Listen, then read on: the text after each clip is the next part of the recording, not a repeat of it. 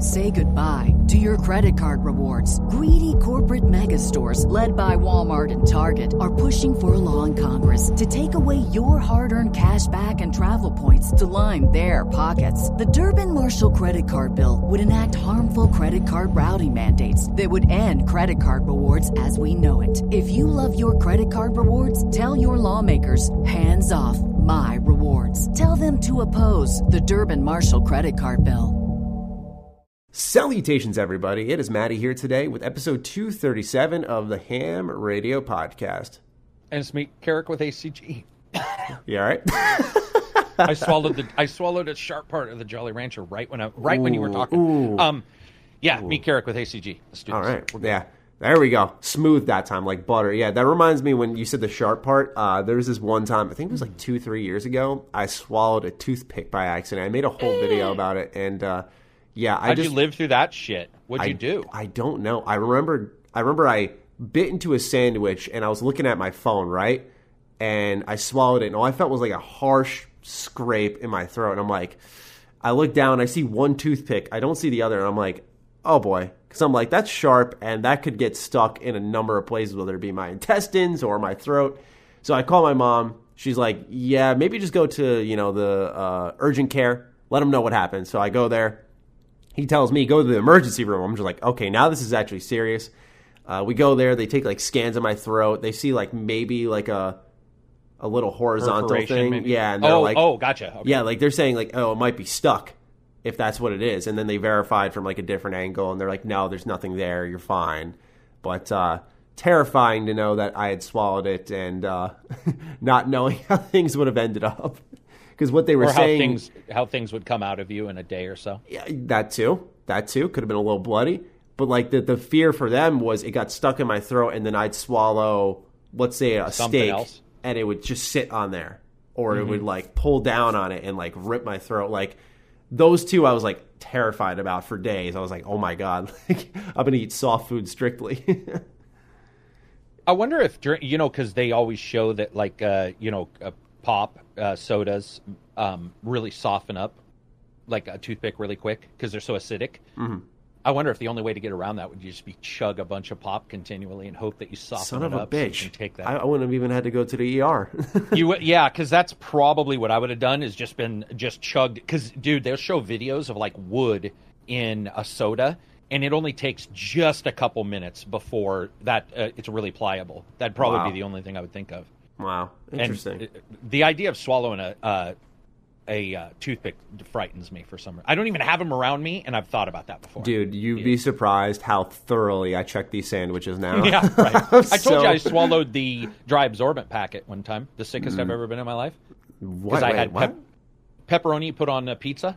You know, you get you buy the slices of DiGiorno is what it's called here, Okay. and you put them on a pizza and you cook a pizza. They have a dry absorbent packet, and that is there to keep moisture out. And then you put the you it, it's those drives, and I swallowed the oh. drives. So I was just chewing this, playing a video game, and it must have got between two pieces of pepperoni and like the hog master I am. Oh. I gutted that thing, swallowed it, and I have never been that sick. It was like shitting an angry cat for three days. I'm not lying. I because I used to never call off from HP. Like people were like, yeah, Jeremy's never he never calls off, and I called off for three days in a row. I was crawling, I was puking, I was everything. I would crawl to the bathroom, Oh take care of things, crawl back, and I would sit there. And the only comfort I got was rubbing my legs together because I think it was sensory. It was like Mm-hmm. that's because it hurt so bad, So- and I didn't even go to the. I I didn't know at the time. I knew three days later when I passed. If you're crawling to the bathroom, you should probably be in a hospital. I, I thought I had food poisoning, so I was just like, "Oh, it was the pepperoni. It Mm-hmm. was bad," and I thought it was food poisoning. And then three days later, I heard a poop, Oh. And I went and looked, and I was like, "Oh shit, that was a dry absorbent." No wonder. I was so that stuff. If you've ever seen that shit, you can like drop it in water, a Mm-hmm. small amount of water, and it'll be all, and it'll just disappear. And that's what it was doing on my insides. Let's just Oh. do a podcast about swallowing random shit. yeah, honestly, I think we, a both gone through uh, enough of that. All right, so for those who are new here, welcome to a weekly gaming show. We like to just cover the hottest news topics that happen each and every single week. Um, if you guys want to go ahead and support the show, we do do early access over on my Patreon for just a single dollar. Uh, you can get early access to the show two days ahead of time. Uh, if you want to get involved even more, we do patron questions at the end of the show, sometimes intertwining them with our respective topics uh, for the show. Uh, most times, though, we just like to reserve it for the end, and, and it's usually our longest part of the podcast because it's our time to unwind and just directly interact uh, with our viewers. And maybe as we get more questions coming in, we'll split them in half, like do some in the beginning, some in the end to sort of not overkill it at any part of the show. But if you want to get involved in that, at the $3 level, you can join my Patreon and uh, be a part of the Discord where you can submit those questions and interact with a great community. Carrick also has one. And is there anything going on over on your Patreon, good sir? No, we did UFC last week. We did a, where everybody sat That fight. and watched UFC. That, fight was fast, but the rest of the fights, we, we just have a good time. I mean, everybody's eating, and some people are drinking. like the Holly Holm fight? you know, I like I like her overall. I love her attitude. Um, Mm-hmm. but I've felt like she's on her way. Like sh- something has not happened for her. Mm-hmm. It, it just, you know how it is. Like, uh, do you know the guy who always wears the American flag? Um, he beat Anderson Silva. Um, Uh, name's not coming to me, but but that guy, he everybody was like, he's the up and comer, right? He won once. He got, and then lo- once he lost it, he's just continually been beset by bad training and injury. And I feel the same way with Holly Holmes. I li- I like her a lot, and I'm as happy she knocked out Rousey. One of the best experiences I've ever had watching UFC. I've never. I celebrate only a couple people's demise, and Ronda is definitely one of them. I hate funny. bad attitudes. Well, like Conor, Yeah. his attitude was great. His He- attitude, he dude, he hugged he- the old lady. he, seemed like a different man in that ring. Yeah, that was ridiculous. Uh, Think about this, Maddie. Two hundred million is what he's worth, and he returned to fight in good shape, which is so rare for champions. I was talking about this in your Discord that I was like, I'm wondering if somebody worked on different goals now, not becoming a champion, but like becoming it and holding on for a certain amount of because a lot of champions that's all they look at and the moment they get it shit goes downhill Yeah, because it's Um, like, what's the purpose? What's the purpose? Yeah, he, dude, he, uh, he- yeah, it was. I don't like him normally, but that particular fight, hats off to him. He, very good sportsman, which I love. Yeah, that's what I like to see too. Hug, hugged his opponent immediately. That's what caught me off guard. I'm like, wait, what? I do feel so. You watched it with your friends. I watched it by When- myself. Oh, you watched? Well, dude, you could have just come in the fucking. I didn't think to. I, I, I don't know. I don't. My brain doesn't work that way. I usually think like, oh, we got to go out for this or go to. Oh, 'cause It was. It was the original plan was to go to Buffalo Wild Wings and, and get some wings and Watch it watch, it, together but or it- whatever? it's Mhm. yeah. The, it, the weather was bad and we were just like, you know Hmm. what? Let's just stay in. So I was just like watching it by myself. I'm I'm not dissing on him, but I don't think it was probably the best when they so they didn't really touch gloves at the starting, but there was no animosity. They stepped back when they got together. It I've watched that a couple dozen times, and it does look like for a brief moment, Cowboy thinks they're going to touch gloves, mm-hmm. and Conor throws that big haymaker. Now that's smart because Cowboy starts out slow. It's very smart, but I did feel that that was I'm not going to say bad sportsmanship at all. In fact, Cowboy, you could say was dumb. You should, at, Yeah. when you're at the back of the ring and you and they're calling you and say fight, you should go like this, which indicates, do you want to touch gloves first? He didn't, so that's on on Cowboy. But I did feel that that if you look like Conor looks like he's sort of like going to touch gloves, and there's like shh, and wouldn't have changed the fight. I just that was the only thing, and that's nitpicking. Um, it was it was. I like knockouts, by the way. I don't know Mm-hmm. about you. I heard a lot of people complaining, like, "I want my money back," and I'm like, "That's not how it works, dude. You watch a movie, shitty ending. Guess what? You paid the money." For Yeah. me, I'm champions knock people out, uh, or they win handedly, and I'm I feel like absolutely that's okay with the that. nature of the sport. You you know the the fight can end quick. dude it's your brain somebody Yeah. if you've ever been concussed it's the craziest thing in the world and cowboy wasn't but he was beat to fuck and they he slaughtered his nose that nose is still orbiting like low earth right now dude did you see his nose Yeah, it was yeah, fucking like yeah, over here anyway yeah yeah it was fun to watch Good. All right. So, what we like to do in our introductory section here is uh, talk about what games we're playing. Carrick, you've posted a preview for Stranger's Wrath. I saw you did a review for Walking Dead Saints and Sinners uh, for the VR. Um, whichever one uh, outside of that, maybe you're playing something else too. Uh, would you like to get into? Yeah journey of the savage journey to the savage planet Oh yes, you said you were reviewing Um, that last week. reviewing that, and then Saints and uh, Saints and Sinners is probably one of the number one uh, VR titles I've played. Uh, is is the level of fun in that game and the level of interactivity and like grabbing a zombie and throwing him into Joe Bob so that they both fall off some stairs so you can stab the third one is it, it's awesome. Yeah, I was watching your review and I was I was fascinated how much like the show it was where you like put the knife in their head and you can use your hand to like grab their head and pull it out. It was yes, I was like, wow, okay. It's crazy. And if you so you can chop people's heads off and and arms off and stuff, but the main attack, yeah, is this knife. And what's cool is you can barely stab it, you can kill them, but when you do, you have to jerk the VR wand away to get Mm-hmm. the knife out. So what I was doing to feel like a badass is I wasn't, and I was just dragging zombies. In, I saw by- that in your yeah, dude, and grabbing people and like you'd kill somebody, you just grab their head, you're talking to another NPC, and you've got this zombie or a person, and yeah, it, um, it it works really well, and it's just like State of Decay in that it adds more than I expected. So State of Decay added your skills and your characters mattering. Um, in this one, there's RPG elements I was not expecting that push it just a bit above most. And I think that Nice. um, the the only problem is you have a Rift, Rift right? S. and I have the WMR, the Vive, and a Rift. One of the problems is, and I have a Samsung. Um, it's a dark game, so if you have an LCD screen in your VR versus OLED, OLED allows for them to shut off the shutter, so black looks black, darkness looks truly, genuinely black. Well, with our headsets, they're LCD, so they're consistently gray. So at nighttime, not great looking. At Makes nighttime, um, the world looked gray. That's the only way. It's like this fine layer of gray. And uh, with the Odyssey, it's got an OLED, so it was perfect on that one. That was one thing I noticed, which sort of sucked because it's it's you notice it on Elite, which I know you haven't played. Well, Skyrim. So Skyrim during nighttime, if you concentrate, you can tell it's not nighttime. It's Yeah.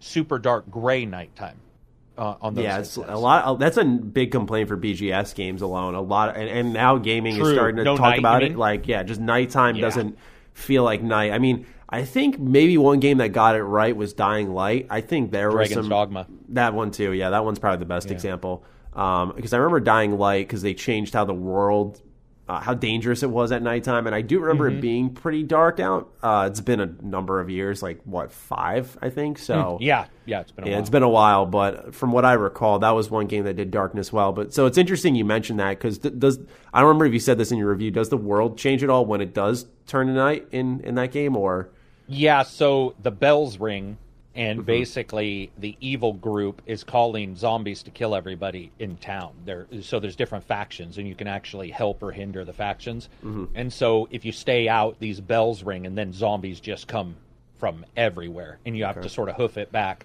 You can't actually travel into town at night. So if you're in town, it's fine. The bells ring, and you better run somewhere. If it's if you're at home, which has to be the best homeless home I've ever seen in my life. That guy's homeless home is better than my house. he's got a bus. He's got like a huge place of safety and places to build. Um, it, to to go back is just this little skiff, this little like floatable, submersible, because it's New Orleans uh, after it's flooded. right? And uh, yeah, so that changes. The factions can be up or down depending. So if you help them, you know they'll they'll help you. You can help people on the street. Um, that all changes. And then when you go back, it rearranges where some items are. So sometimes you come around a corner and where there was a brick or something prior, there might be a piece of a gun, and you can grab that because it's all about collecting and, Nice. and and getting the scrap. And then uh, playing. Uh, so Stranger's Wrath. You did, did you uh, ask for a code? Because I got the code late. I I was going to, but I chose not to because ultimately I was like, I've played this game so many times. I feel like I'd just be almost asking for my own personal desires, not because I wanted to make content on it. But I re- exactly- I really want to play it. That's exactly how I felt. So I didn't review it. I just did the unrated, which is like um, a what the fuck video kind of thing Yeah. from Total Biscuit. Yeah, and I like uh, when you do those. Yeah, Those are good. it, it was uh, it, it's a surprising port because I've never seen a port on a Switch add anti-aliasing. options. Yeah, I saw that in your video. I was like, what? Yeah, that- dude, I've that's never- weird. Yeah, I've never, and pretty sure it was dumping FPS pretty badly. Oh, and I will say, handheld, and this is something we notice, runs pretty smooth, butter almost. But man, you dock that thing, dude. Uh, Uh, even with the FPS or with the uh, anti-aliasing off, I was having issues. But it's it's Stranger's Wrath, which didn't necessarily age great either. It's almost like KOTOR. When you and I, I like KOTOR, but when I return to it, I'm like, damn, son, like Mm-hmm, this is pretty rangy. Like there's some shit here, and that's Stranger's Wrath, dude. The What, fucking uh, camera. The Okay. camera. Yeah, I was gonna say what didn't age well because I have these fond memories. I played the HD remaster on the PS3, and this was Right. a while ago. I couldn't even give you a year, but uh, it was a really long time ago. So yeah, so it's the camera. Anything with the Yeah. gameplay? And the camera doesn't. So I don't know if you remember, but the camera sensitivity is much faster right and left than up and down. But you do need to Mm-hmm, look up and down at times. And so when you are in third person trying to look down, no lights is slow. and you're just like, please hurry! What the Yeah. fuck? Um. Also, I firmly believe, and I'll, I'll go to my grave believing this. I really do believe that game didn't need third person at all. First person's the way it should be played. It plays Yeah. spectacularly well in third or in first person, and you get to see the creatures, the fucking Mm-hmm. chippunks, and uh, that, that dude, dude talking all the time. Give me somebody to kill. or Oh, whatever, you oh, know on your gun, the one who sits on your and gun, just- yeah. yeah. They're and uh, like the charge flies. You know, if you don't fire quick enough or Mm-hmm. Dude, don't yeah. fire, they It start is- to charge up on there. if- so good. If it was just a first-person shooter, I think you could make a solid argument that it'd be like one, I don't want to say one of the most revolutionary ones, but one of the most truly unique first-person shooters. But because it's Yeah, like a uh, for hybrid, sure. It kind of Yep. like loses that identity. But man, like ladies and gentlemen, if you haven't played Stranger's Wrath, it's probably the most accessible Oddworld game nowadays. I agree, yeah. and, and because it's, it's a shooter and it has like this. Uh, for those of you who've played the older Star Wars games, Star Wars Bounty Hunter has an element of that, you know. But the the ammo that you use is just incredible. Uh, for for Oddworld fans, you'll know what fuzzles are. They're these small, cute brown balls of fur. Uh, but they have razor sharp teeth and they will go crazy to defend like their quote masters. Uh, and Munch originally like controlled them in Munch's Odyssey, but in this game they're used as a type of ammo, so you could shoot them onto enemies like at a bunch at a time, and they'll start like tearing them up. Uh, like Carrick said, you can use charge flies, which is like your pacifist playthrough type of ammunition. You charge it and you can kind of stun them, and when you stun them, you can capture them and get a ton of moolah, like money uh, which you can spend on various upgrades for your character. I think for the amount of ammo you can carry. Um, yeah, it's it's ammo and it's um it's also uh more and more ammo because you hunt your own ammo, which I is awesome. Yes, so I like forgot about that, yeah. yeah, so all the ammo is in nests. So like you'll Mm-hmm. see cobwebs. That means the spiderons. I can't and I can't remember what their names are, but they're the spider characters, and you have to shoot them with the electrify the the zap flies, which is your unlimited ammo. And Yeah. what I liked about it is not only the hunting aspect, but dude, it's one of the few games where you can use almost every single bullet and item on the boss without the boss not reacting to it. How many times have you got like a stun point gun on a boss wow. and you shoot it and the boss is like, it's too small? Here, Mm-hmm. it just works very quickly. So, like, I would wrap up the main boss for maybe a, a f- half of a second at most, while the enemies, normal enemies, would be three seconds, let's say. And I ended up killing the boss by not even paying attention. I shot the fuzzles at the ground because you can trap people by putting them at the ground. Yes. The boss came around. I hadn't done any damage. He came around and I electrified him. Those uh, fuzzles jumped on him and he fell into the fan and exploded. Oh, and I was just wow. like, so I killed him and sa- I couldn't even put it in the video because it was just like there was no time. I didn't even catch it because I shot, electrified him, turned to run, and I hear, "Rah," and then it went to the cutscene. And I was like, wait, what? And then I realized what had happened. He had fallen in there. Okay. Uh, it, it, and just all the different ammos and the way you can use them against all these different, uh, all the different creatures. You can drown them by scaring them into the water because no one can swim but you. Yeah. So yeah, there's it, a really good game, but it, its quality of life for now is rough as fuck. So if anybody's jumping into it, be aware. It in first person it controls fine. In third, he's too heavy. He has way too much like inertia that's required to get him moving Yeah. and stuff. Yeah, I get that. Yeah, because there, are, there me. are certain parts where the, the third person movement is a, you you need it to move quicker because you can start like Exactly. hustling with it, and you don't have that in first person. So if they just added like a sprint option to the first person, that would have worked. It would have been really interesting. Imagine you're in first person the whole game, and you you hear his voice. He's like, "Gotta get to town," and like Yeah. you're just wondering what he looks like, and they just show that later in the game. Like that that alone would have been like a what kind of moment. Uh, so yeah, I, I think it, it definitely is very unique. Um, I think how much is it? Twenty bucks. That one, you know, I didn't even check the price. I'm just guessing 39, but that's Okay. I don't know why I'm guessing that. I'll double check, but completely wrong. I was gonna say for for those who want to know if it's worth it, I can't speak to the port, but um, I think the game itself is very good. I don't want to speak Handheld, but the port is perfect. Uh, I, uh, sorry, not perfect, but is completely.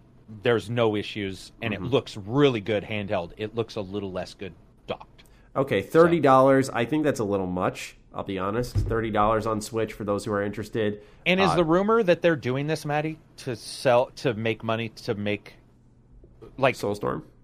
well or whatever? Like I was told that not by them, by the way, Mm-hmm. but I was like the rumor mill was that they're releasing the, this kind of thing to make money for like I don't know if it's Stranger's Wrath two or is it the Soulstorm game? Maybe they're just doing Probably. Hmm.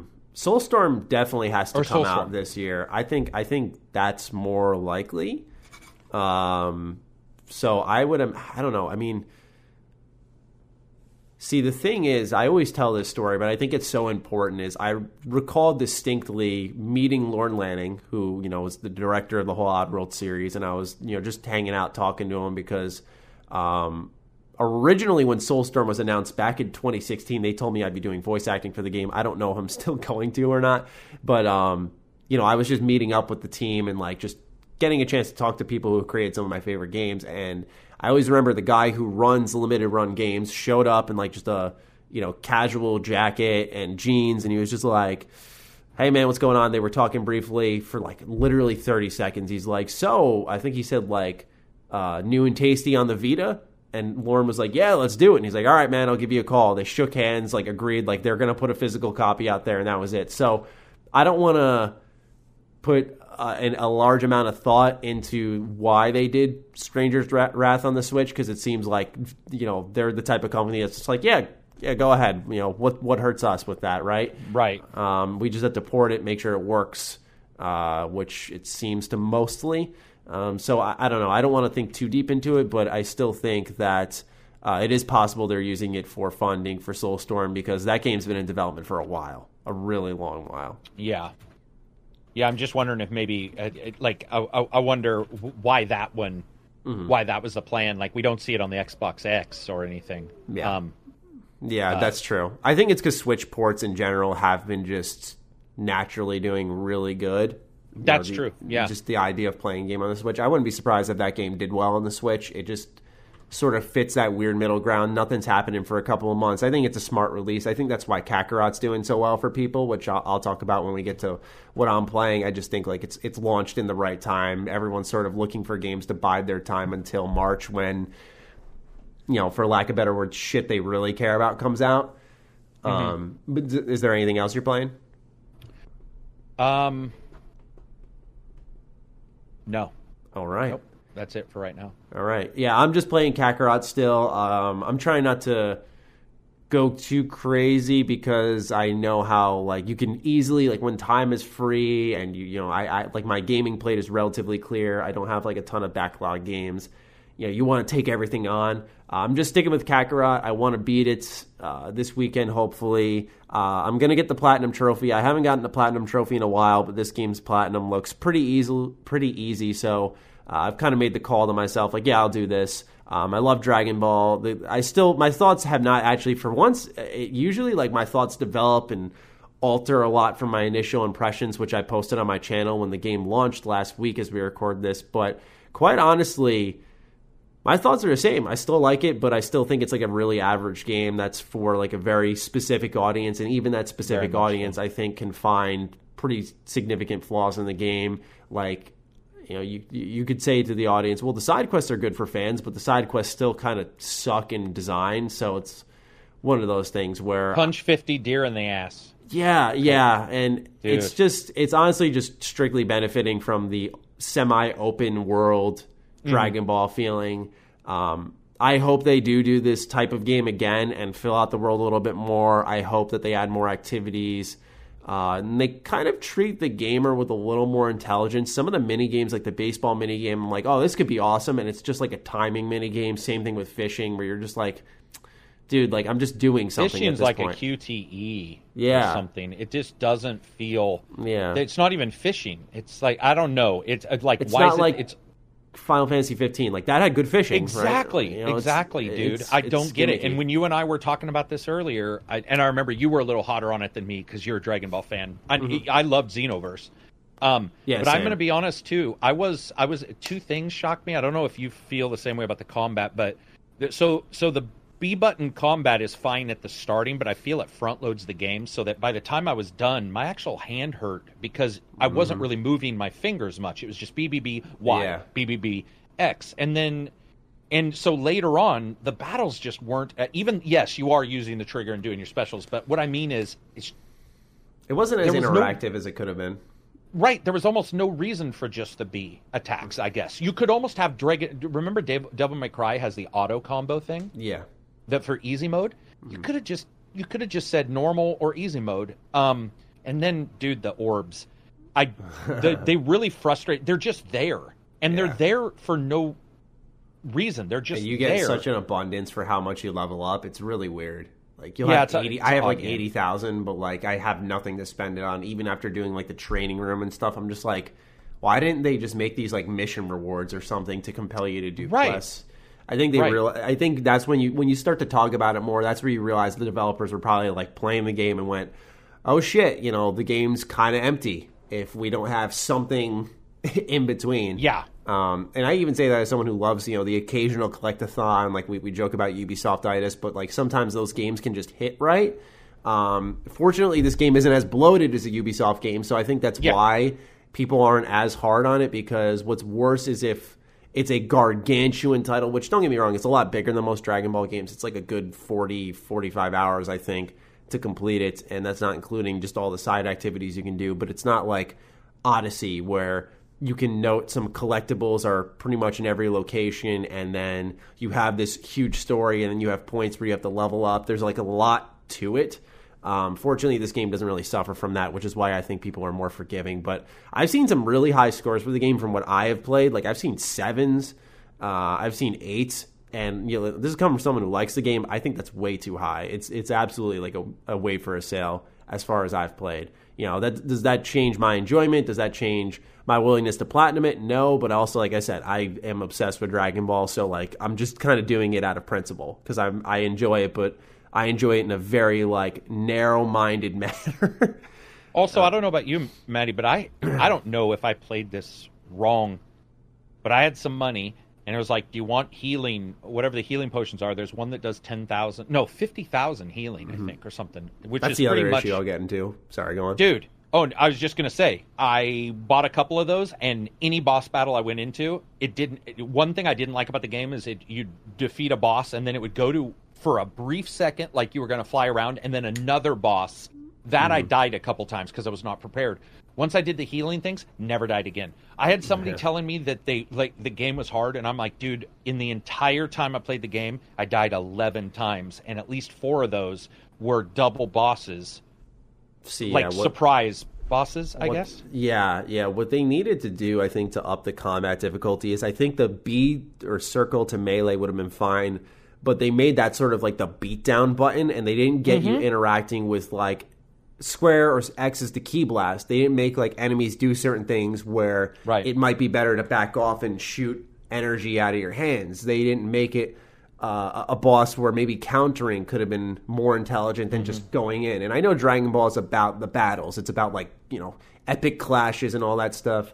Um, but I, I just think they they got a, a little complacent with their combat because it looks great presentation wise. I mean, it, it looks great, Yeah. sounds awesome. Um, I really like that aspect. And, and Dragon Ball games typically tend to, to nail that, but you know, when you look at a, a fighting system as complex as uh, FighterZ, and even Xenoverse has more complexity. Xenoverse does, and sure. that's saying a lot, man. Because like Yep. I know Xenoverse, like there's a you know I, I watch a lot of Dragon Ball YouTubers, so I know there's a level of complexity to that game that you kind of only know if you really go deep on it. And it's great that that's there, but it's sad to see in a game that was marketed as a Dragon Ball RPG that it has less to offer in some of those areas than a legitimate Dragon Ball RPG, which really wasn't marketed as such. You know, Yeah. at least in Xenoverse, you pick your race, you build out your stats. Um, I, I I feel like Namco just used the wrong tagline to to market the game because Dragon Ball Z Kakarot is an RPG, but in a completely different way than what Xenoverse is. Like Xenoverse offers more of the RPG stuff and Yeah, customization. RPG light, light, light. Yeah, like it offers the cool customization and all the powers you can use and, and the stat builds. Like that's nice about Xenoverse, and that's what I love about it. But for some people, RPG is just like playing as someone, and that's really it. And I don't mean like agency playing as someone where like you have control, but like to Namco, it seems like their terminology of role playing game is like you're role playing as Goku and friends in this world, and you can choose if Goku wants to go find some minerals or if Goku Right. wa- yeah, and, and to me, when I saw that, I was just like, uh, I mean, I still like it. I still think some of the RPG systems are, are solid enough for what the game's trying to do. Because uh, like the community board's cool. I think once I got it, I was like, okay, this is kind of like a unique thing. But Loved the community board. Yeah. Loved it. Yeah. yeah, I think I think that was one of the cooler parts of the game because it kind of encouraged your knowledge of the Dragon Yep. Ball franchise at the same time as like buffing your characters out with skills. That was probably the most RPG system of it all. The super attack palette and everything, and, and support buffs, kind of like standard skill set things that you see in a lot of RPGs. I learned more about the cartoon from the community board and the big piece of paper codex that show uh, relationships, where it would show like Goku and then show like. Mm-hmm. Oh my you know, god, that uh, someone the- drew that. I was like, dude it was that not pure insanity and what's Yeah. cool is depending on what you did some of them would not unlock because i was like i i was done and i was all why are like these three characters still shaded out and then Mm-hmm. i saw somebody else's playthrough and they had some i had some characters showing that they didn't so there is some optional fights Mm-hmm. in some places um and then I don't know about you, but eating a piece of chicken that raises my hit point up by one when I have fifty thousand is as Really weird. uninspiring as Yeah. ever. Like Yeah. it, I, I just I look at it and I be and you can make a recipe and it'll raise it a little bit more, but when you Mm-hmm. have like fifty thousand hit points, there's some stuff that's off scale. It's Yeah, almost like it, it- it's- in it- the last three fourths of the game they adjusted shit. That yeah, I was gonna say the that was kind of the the thing I was getting into when you started talking about healing items. Is the game has like a numbers problem? Like it loves showing you big numbers, but Right. yeah, when you get into the like the nook and cranny of it, and you start looking at like healing items and meals, you start to realize like why would I eat this meal before a boss fight that you know gives me plus 20 melee attack and 500 HP when I have two freaking million health. And ladies and gentlemen, that's not an exaggeration. You get No. that much health points and you know you'll hit for like 100,000 a shot and it's like really satisfying because you know Dragon Ball is like I said it's always about those big Yeah. fights so like hitting for 100,000 HP with one punch is like yeah that's awesome but when you heal yourself like healing for eventually 10,000 health is nothing you're like what yeah, the- yeah, yeah. It's- it- it's so it's, a, strange. it's got a numbers issue. I also had a problem with the skills where it was Mm-hmm. just like, yeah, some are arbitrarily locked off, like the bat by doing the battle training thing, Mm-hmm. which was fine. But um, I was really disappointed. I still like the game. For the most part, um, I, I did rate it away for sale, but I think when it comes to those skills, I'm getting really tired of the plus one thing. Like, yeah like Kamehameha one two three. Right. And it didn't tell you what one and two. You were like, what does two mean? yeah Where- you just assume You just assume is like double the power, triple the power? Is it fifty percent of the power compared to the others? So there were like, yeah, dude. It feels like if we talked to the devs and somebody was open about it, three fourths of the way through, some things changed, Mm-hmm. and maybe they didn't. Maybe they didn't carry on with some ideas they had. But yeah graphically, All right. you're right though. Very Yeah, cool. that's what I've been playing. Nothing else. So now we uh, get into the news. All right. So we're talking about what would pertain best to us, Carrick. You know, we've talked on this show quite a bit about KOTOR, how excited we are about the game, how many times we replay it. Both you and I pretty much replay this game annually. So that's why we want to headline the show when we start the news with this topic. Uh, the news has popped out late last night around, I think it was 11 p.m. Uh, that Star Wars Knights of the Old Republic is getting a remake. This was information that came out in originally 2015, saying that the remake would be out in about 2016.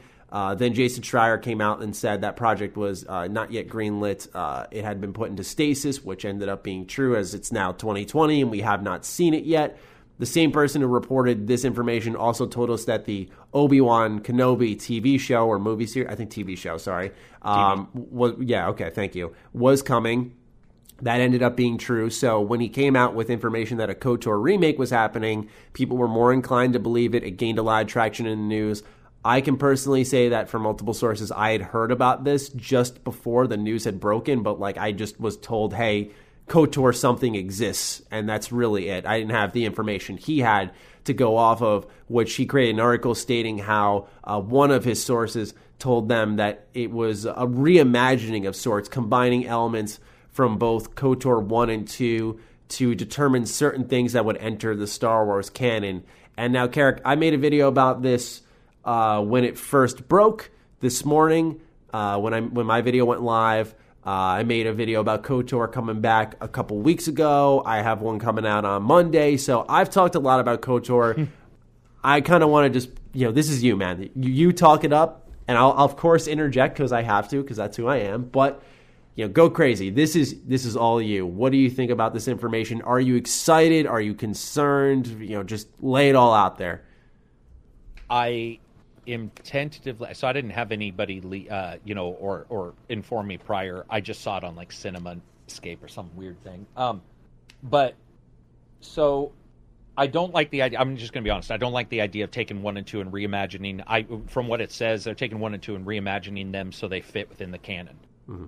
That's fine because some stuff probably is in Legends, which is the non-canon stuff in Star Star Wars, and then some of the stuff like Revan and, and all that is actually considered canon.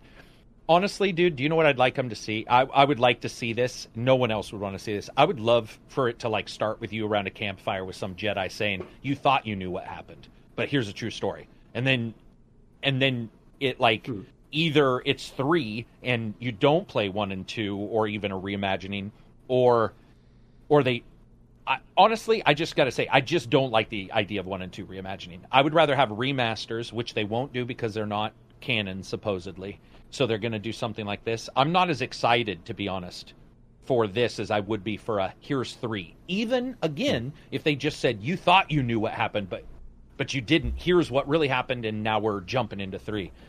I, almost that, like retconning right off the bat. You mean? I, and I'd, I'd be okay with that because they have to. And right. if you understand the Star Wars canon, you're like, this has to happen. Yeah, and dude, we've played, uh, we've seen it in Dragon Age, where they'll be like, well, you thought this happened, but really, the, as you go forward, it's like they they adjust stuff slightly, not as big as this, right, right, but they adjust stuff. Um, graphically, it depends also on the engine they use, mm-hmm. because this is EA. If this is on Frostbite, uh, I'm not 100 percent sure. I'm super interested. Well, Frostbite for some games is fine, but Andromeda I think was a that disaster. would kill my excitement. Yeah, yeah. So de- that'll depend on what um, what they do. Also, the idea of mixing one and two. I don't know if some of those voice actors are still alive. I think some have passed. So that'd be interesting to see if they do go back. Um, on the other hand, revisiting Manaan would probably be. It's the only time I've ever done a video about a level. I covered Manaan and the Cradle, and compared and contrasted them uh, one time, which is a Thief 3 level, uh, as my favorite levels of all time. Manaan is just, it's my jam. I love that planet. So returning to that would be a dream come true. I just mm-hmm. don't know if I want to get rid of the other stuff to do so. Um, I mean, I'm ex- I'm I'm excited. I just I don't know, dude. It feels like this middle ground to where they're not like almost like they're trying to be safe. We don't want to just do number three, but we can't do one and two remasters, so we're going to reimagine them. Um, hmm. And dude, the story beats in one and two are good. I know you like two better than one. Two has its issues because they were forced to finish it quick, and then yeah. one uh, doesn't maybe have as many choices, almost like Fallout Three in New Vegas. Uh, but I loved one, dude, and I loved all the story beats. I love the ending in one because I was oh, surprised. Gosh, yeah. I don't know how I was surprised because when you look back at it, you're all, dude, seriously? Yeah, yeah, it's one of those twists where you're like, it's, it's so obvious. It's so obvious, and I it was not obvious, dude. To mm. me, I was legit like, what the fuck? So, how do you hit those story beats? Um, yeah, and, right. Or or do you try? Yeah, I I'm excited. I'm really excited for it, but also it's EA, so I don't know how much these rumors are real or not either. It'll depend. We're going to need like not only verification, but then a full year of development so that we know they'll continue to move forward. Because EA, if there's anything EA does, they love to cancel Star Wars games. Yeah. I don't think people realize just how often they've canceled Star Wars games. So like, Uh, don't get your know. yeah. Well, I mean, thirteen thirteen. I would have liked to have seen too. Do you Yeah. think it'll be an RPG though? Do you think what I mean is, do you think it'll be a Bioware style party based RPG in that format? Um, like Greedfall. I guess Greedfall is a current example. I was going to say we don't have as many of those. I think if it's going to be like any game, the game I've always tied it to, you know, since this rumor popped up was uh, Inquisition. That's kind of what I've been Yeah, expecting. Dragon Age Inquisition. Yeah, because because they said they're reimagining, combining elements of the two games, and neither of the games. It's not like, for example, Dragon Age Origins, which was uh, similar to Kotor's combat system, and then Mm-hmm. uh, Dragon Age Two, which was more action based. It's not like that. But I imagine if they're going to reimagine things, that would be the route they take at the very minimum. Um, I think there will be party members. I, I God man, if they just made it like you're just one guy running around, that would instantly, instantly deplete all hype because the companions in KOTOR are fantastic. My I, I've noticed when I read the comments on my video, the tweets, what you've just said, what I personally believe, everyone's caution lies with the reimagining of the story. No one wants the story to be touched. People don't mind if the combats or the exploration or the levels Right. get touched because those things naturally change. You you know, I, I personally I love Manaan. I'm with you. One of my favorite levels of all time. Uh, but if they're going to change that and, and try to you know make it better with modern tech, I'm okay with them trying that. Right, like you know because they couldn't make Manaan even better, and I, I think that prospect's exciting um, because you know there's certain things that Manaan couldn't do because it was held back or whatever, and so I, I think that type of stuff's exciting in the terms of a reimagining. But yeah, the general consensus has been please don't change the story too much. I imagine you know, like you said, certain beats will change. Like, will you meet Mission and Zaalbar in the underworld again, or maybe you'll team up with them in the cantina instead in this remake. If they change little things like that, whatever. I'm not going to lose sleep at night. It'll be it'll be kind of like as a hardcore fan, like fun to see those changes. But if they start doing, you know, and we don't want to get into spoilers, of course, for those who haven't played it. But when they they start making drastic changes, like, oh, the the twist doesn't happen here or at all. We're telling you like off the bat in the beginning of the game. I'm like instantly going to be like, "Wh- what are they doing? You know? Yeah. Why? Because Yeah. the question is why. Also, I don't know about you, but um, there's no real way to say this without being politically incorrect. But Star Wars and when that was made weren't necessarily at a politically correct time, and we are now. And I do feel that at times that's one of the reasons why, for example, Andromeda's NPCs, and I, I just said this to somebody, I was like, if you can tell me the name of an Andromeda party member, I'll fucking give you five hundred dollars. But I, bet you you couldn't. can guess. I feel like that would be the five easiest five hundred dollars I could win, but Oh, you because you can. Is that I what you're can't. saying? I can't. Oh, That's I what can't I'm saying. either. Like like when you said that, I'm like, oh, I can wait. and No. I can for one and two, and that's because I believe that they they they're they're they soften a lot of edges. They try, and with Disney in charge now, what I'm worried about is that we wouldn't get the murderer ki- kind of characters. We wouldn't get the some of the darker stuff that maybe we got um, Yeah. from the original games because the honest truth is, and everybody will tell you this, Disney has issues with very particular things, um, and and in gaming because you're interactive, I think they get even more nervous, which is legitimate. You know, there's a difference between watching a character shoot somebody in a cutscene and you doing it, right? Like there is. Um, I'm just a little nervous that uh, they that they won't be able to flesh out party members or make them as as sharp and as like noticeable as they did because Andromeda was the same way. Andromeda's party members, I'm replaying or sorry, uh, Inquisition. I'm replaying Inquisition right now, and those are some of the worst party members. They're some of the most generic ass party members I've ever played in a game. And it's because there was there was already the start of like a lot of political correctness, and I'm not talking about sexuality. If anybody thinks I'm not talking about that kind of stuff, I'm talking about going into some of the darker stuff. They just they they just don't seem to want to hit it. Andromeda was certainly like that. That would worry me. I want, yeah. dude. There's Jedi for a reason, dude. Fucking god damn it! Now I'm getting mad. Anakin killed babies, and I and the boys TV show shows that people can still accept those darker characters. I want that. I want. I I just want that. I want a I, gritty. Just, yeah. I just. I, I feel like you know, I'm going to use a specific character from KOTOR too, and for those who plan on playing it, just know I'm going to be kind of giving a brief synopsis on his backstory. It will be spoiled, but I think of like I already know who you're going to talk about. yeah, yeah that's who I'm KOTOR talking about. Actually, yeah, he, you know, he's this guy you you meet in the beginning of the game. You're like, oh, it's just some merc, you know, whatever. He's he's who cares about him. He's Carth number two, as yeah, everybody thought. Yeah, exactly. Yeah, he he's your beginning male companion, whatever, and then you find out this guy actually was like a Jedi assassin.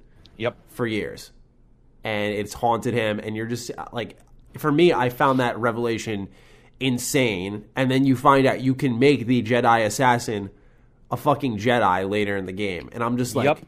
You know, that shit is awesome, right? Like, that's a level of control you have over your party I don't expect anyone to ever do something like that. I'm sorry, but that's just developers having a very special moment in a game, and I kind of accept that. But the, the, the level of building his backstory and taking him for a dark turn, I just don't see that type of stuff, like you said, happening under the Disney umbrella. You don't see Kreia keeping that gray moral middle ground. Um, you don't see well, the kind of childish banter that you have with Bastila. Like you just, I don't, I don't see yeah, that. Yeah.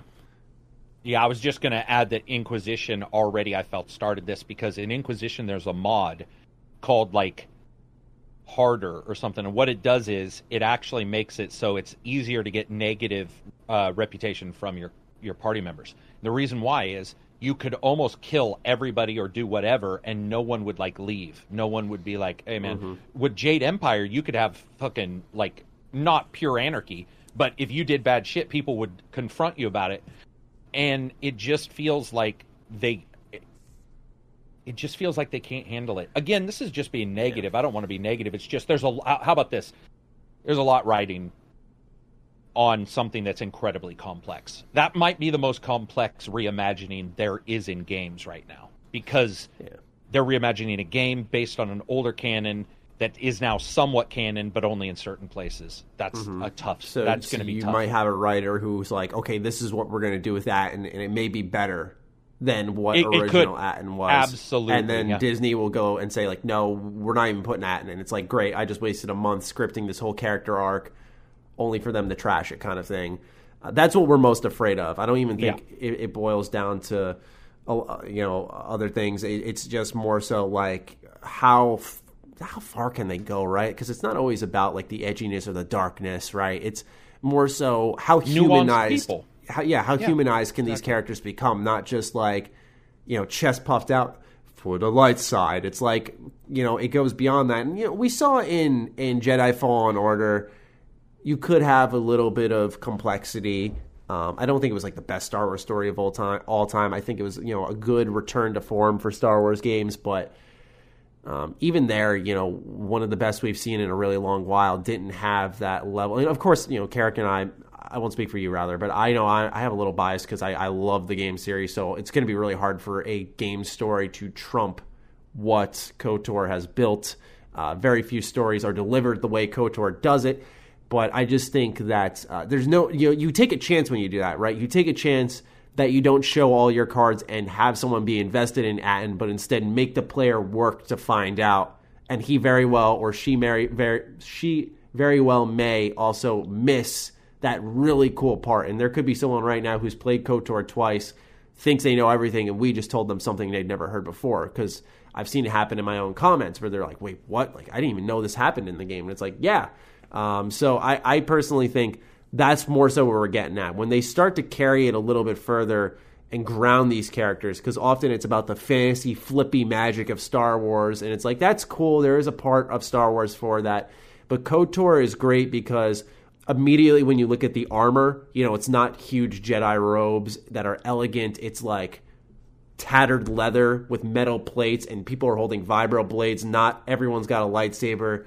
Uh, people got like blaster pistols, you know, sh- shoved in their shoe, and you're like, this is different. You immediately can tell it's much more grounded, and that leads to a grounded character approach. So I think ultimately that that's what they need to really hone in on with this game. I was just going to add that, that uh, people didn't realize how fucking A1 steak sauce dark the Kashyyyk uh, and the Wookiee slavery stuff was when you could basically like tell your Wookiee companions, just do my shit. You are my slave. If you were the dark side, which I was all the time. Like they, well, I did do a good side run through to see what the story was, but I was Right. always as mean as possible. And because you could do that, man, dude, I just don't know. I just don't because everything I did in Andromeda, they didn't have any subtlety. The subtlety, again, I know that people who play KOTOR are like, "How did you miss that?" But there was still subtlety there, or subtlety with A- A- Atton. There was actually even some subtlety with Carth when you find out some of the stuff that happened there. Yeah, Carth Um, is absolutely a great example. so you have this subtlety. I do not believe currently most game companies, other than CD Projekt Red, uh, and I don't even hold them above anybody else. Um, Greedfall's developer and a couple others are able, especially Greedfall, because that actually had a couple surprises. Uh, I don't know if they're capable of subtlety, Kurt. dude. They have to tell you they I don't know if they would be able to not tell you about Atton or give you such a fucking over the top um, hint Mm-hmm. that you wouldn't just go, well, he's obviously this, you know, Yeah, or I'm gonna yeah, go yeah, look at yeah. his notepad and it'll be like, I killed assassins or Have I you- killed Jedi. You know, Have you ever thought? Pardon me. Have you ever thought that maybe that's a decision made because games have become such a business now and are viewed as investments that maybe they're afraid that people will miss a moment, so they don't trust the gamer to find it themselves, which I find strange nowadays. Just to go off topic. I find it kind of strange because of how social media is, how YouTube is, how streaming is. It's very easy to discover a special moment because so many people are sharing their experience. But do you think that that's kind of why games have been designed that way now? It's not up to player discovery. Sometimes the game very much like puts it on a poster and hangs it in front of you almost. Uh, yes, but I also believe it is because they are fucking big ass cheats and they front load their games. Hmm. Right, I dude, we know less than twenty percent of people finish their games. We absolutely know that. Through the, so- the trophy and achievement stats. through the trophy and achievements and even what the companies are saying and even people in your own discord other you know we we have a gamer centric discord so maybe people play a little but even in mine people be like dude i haven't beat witcher 3 and assassin's creed and blah blah blah. So they need to front load that shit so that they keep they sort of latch on and get the gamer to play longer. And there's nothing at the end and this has happened so many times that the only thing at the end isn't story it's not some revelation it's a new fucking plus one skill and i get that but at the same time story revelations for example greedfall um i'm having a hard time even thinking well the There's remakes of Baldur's it, Gate, so. Pillars of Eternity. Oh, Tyranny, Tyranny, Okay. Pillar, Pillars of Eternity. But that's again, th- two of those or one of those is fucking a remake of the original, uh, or not a remake, but is harkening back to that particular gameplay style. Right. I just, it, yes, for sure. I, I think yours is even more than mine as an example. But I do, I lately, Kakarot being one of them, but some other games I've played, they're front loaded as fuck. And they are because they know people, that's what captures the sale. For example, and you had to have had this, Maddie. I will go into a forum and all have played, this happened with Kakarot. I played all of Kakarot and I talked to people who did not and still reviewed it, which is fine. Let them do what they want, but they were much higher on Kakarot than I was. And one of the reasons why is because they had played far less. And it was front loaded for the combat system, let's say. So it's easy and you mm-hmm. feel powerful, right? But if you continue playing, you look at the numbers and you're like, this shit's starting to not make sense. But a lot of people wouldn't pick up on that because and that's the way gamers are right now. They're buying a lot of games, but they're not finishing a lot of games. And so your issue for sure, but I think a smaller amount of it out there is that we're getting this front loading that is it's making me furious because I don't believe gameplay systems are the only way to keep people engaged. A story like KOTOR, dude, Manaan, allowed you to go to any planet at any speed, and they all had some big twist. Remember the fucking being a a, a court uh, judge or being a lawyer on Manaan, Oh God, yeah. dude. It was crazy, and and then going under Manaan and going into the under, and you were just like, whoa, there's an under like water place in this, and then you go to Kashyyyk, completely different stuff goes on there. each place has its own like it's the story here's the thing is i think what Yeah. we like about it so much is the storytelling is a centralized plot per location like manaan's got its own problem kashyyyk has its own problem uh, uh Dantooine has its own Tatooine, problem. yeah, Dantooine, yes. Tatooine. You know, they all have their own individual problems, which make them feel separate as you go planet to planet. And then there's this overarching narrative that carries the the story for you, the star maps, what's your secret, what's your history, learning more about your companions. Um, you know, because the way I look at it is like, let's actually here's a perfect example, right? Let's take HK forty seven, who is on Dantooine, no, Tatooine, sorry, he's on Tatooine.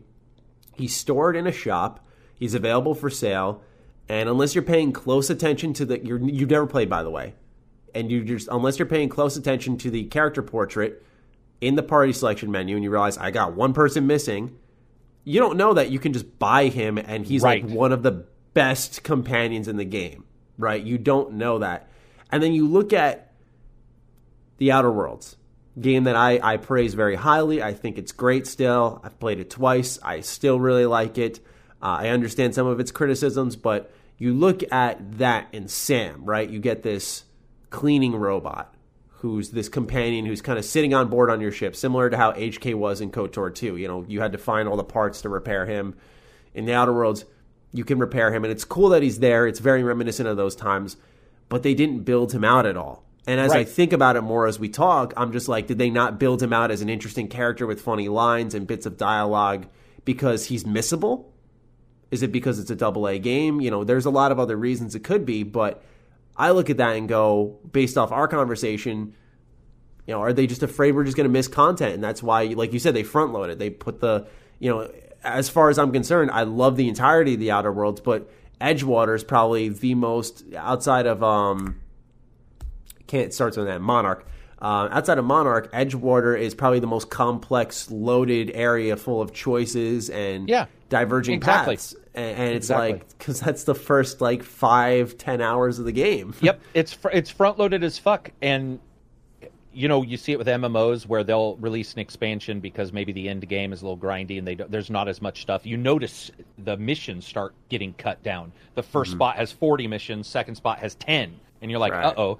You go, for example, what's the industrial place in Outer Worlds? What the fuck is Byzantine or not that? Uh, uh, there's Byzantine. There's Groundbreaker. is- is the- By- the Byzantine, the the city. yes, Byzantine. The city is stunningly low. Or in Byzantium. Byzantium, Byzantium, thank you. It's stunningly low in content when you really look at what's going on.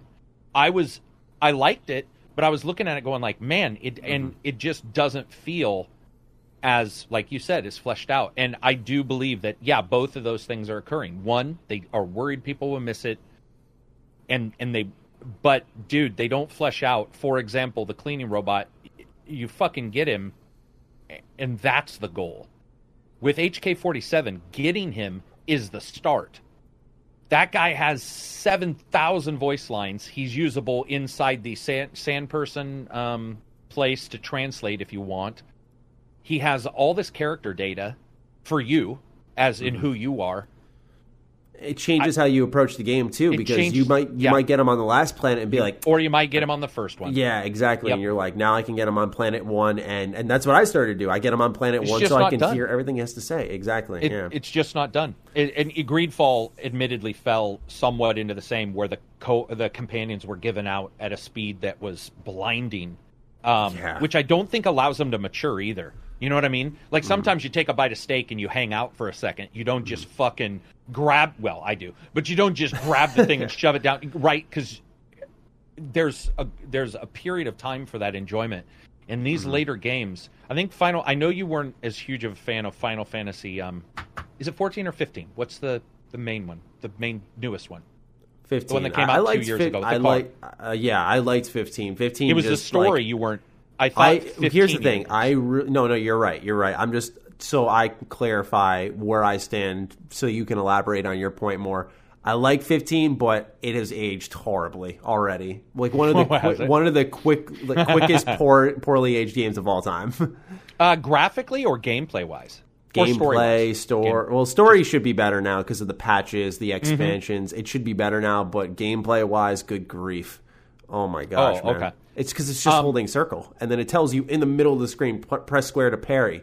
It's just, it's boring. I don't know. Oh, I forgot. That's the game with the it's Yeah. uh it's like Sekiro where you can't turn off the motherfucking Yeah, icon but Sekiro's even a little more delicate about it. I feel like, Oh. Eh, but like it's Final Fantasy 15 literally puts like the square button smack in the middle of the screen, and it slows the game down and goes square to parry, and I'm like, that's not fun at all.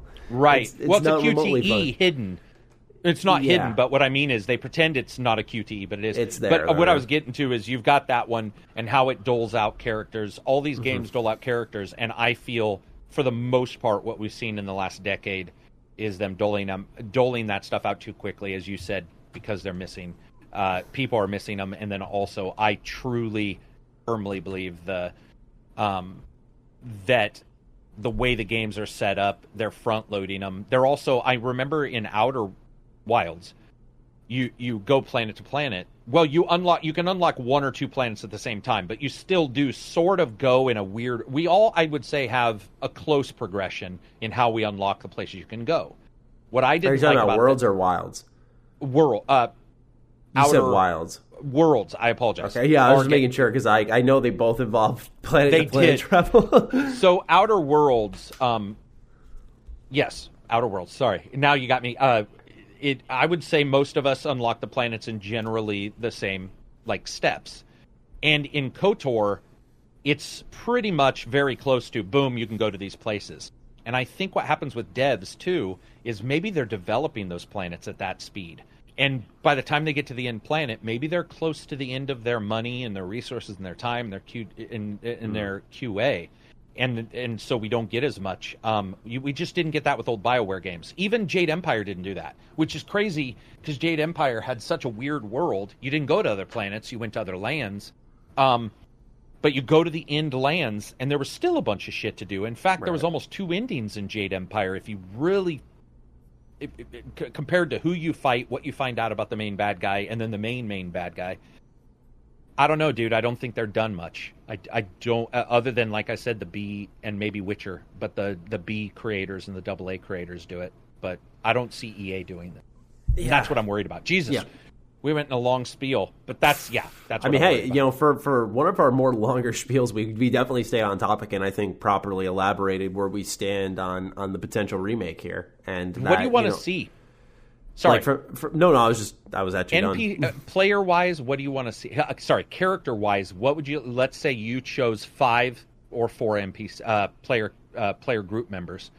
Is there any races, classes? I would like to see them go out of their way to not do the same. Uh, who are the blue tentacled dudes?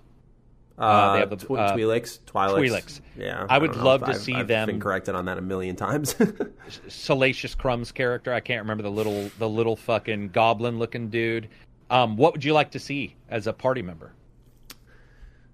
Um, obviously Bastila. I think she is a good representation that a Jedi can kind of be like very immature and grow. Uh, she's because she's very like young and cocky, and she kind of goes beyond that eventually. I really appreciate that about her as a character.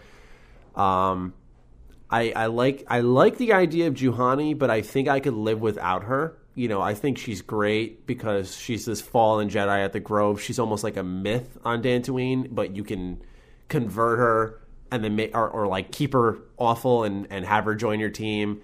Um, so I, I like that approach there with her, but I think I could live without her.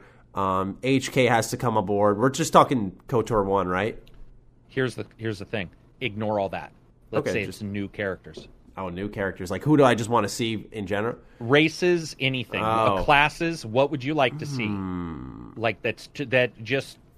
And you can think inside the box, but I'm just would, saying, is there I would like to see a to add? Trandoshan if that's possible. Yeah, me too. I, I Yep. would I would really like that just because I think Number of one. Republic Commando and that mission where you're on the, the, the abandoned Republic ship and just like everyone's dead and the Trandoshans are these just vicious warriors and like imagine just getting like a melee based Trandoshan warrior Tank. who's in your party. Yeah, that would be because you know it's always the wookie right? Like Zaalbar Right. was the big one. The I forgot his name in Kotor too. He was the other uh, big Wookie tank character who does a ton of damage. He can use like the frenzy ability and just eviscerate people. Uh, I would love to see like a Trandoshan take place of that. I think if possible, that'd be really neat. Or, or kind of make him like a Krogan, like give him a shotgun and just kind of call it a day. That would be really neat. Uh, I'm not like an expert on, on Star Wars races. Um, I know. I know. Was there any from the the prequels? Any races? Uh, any or droid types that? Because I've always liked the assassin droid in the. Yeah, original movies with the can head. Yeah, Um, that would be interesting if they like restructured HK and like I, I see. I just feel like if you abandon HK, that'd be almost foolish. I feel like if you're gonna put droids in the game, you have to keep T three. You know the little the little R two D because he reminds you of R two D two, but he's his own thing. Somehow they managed to do that, and then HK like like I just mentioned with Sam from The Outer Worlds, it's very much a I can see what you're trying to replicate clear as day here. And even in my review, I was like, there are some characters in The Outer Worlds that aren't very good. That was one of them uh, because it was a clear mimic and they didn't expand on it at all. I feel anything not HK would just be called a copycat, and I, I, I believe rightfully so because you know he's just got a charm that adds to the game. Just having like a goofy assassin all the time is is great. Um, I would like to I would like to see Jolee again, a character like Jolee, just a neutral, Mentor. bothered old man. I just think that kind of character is great.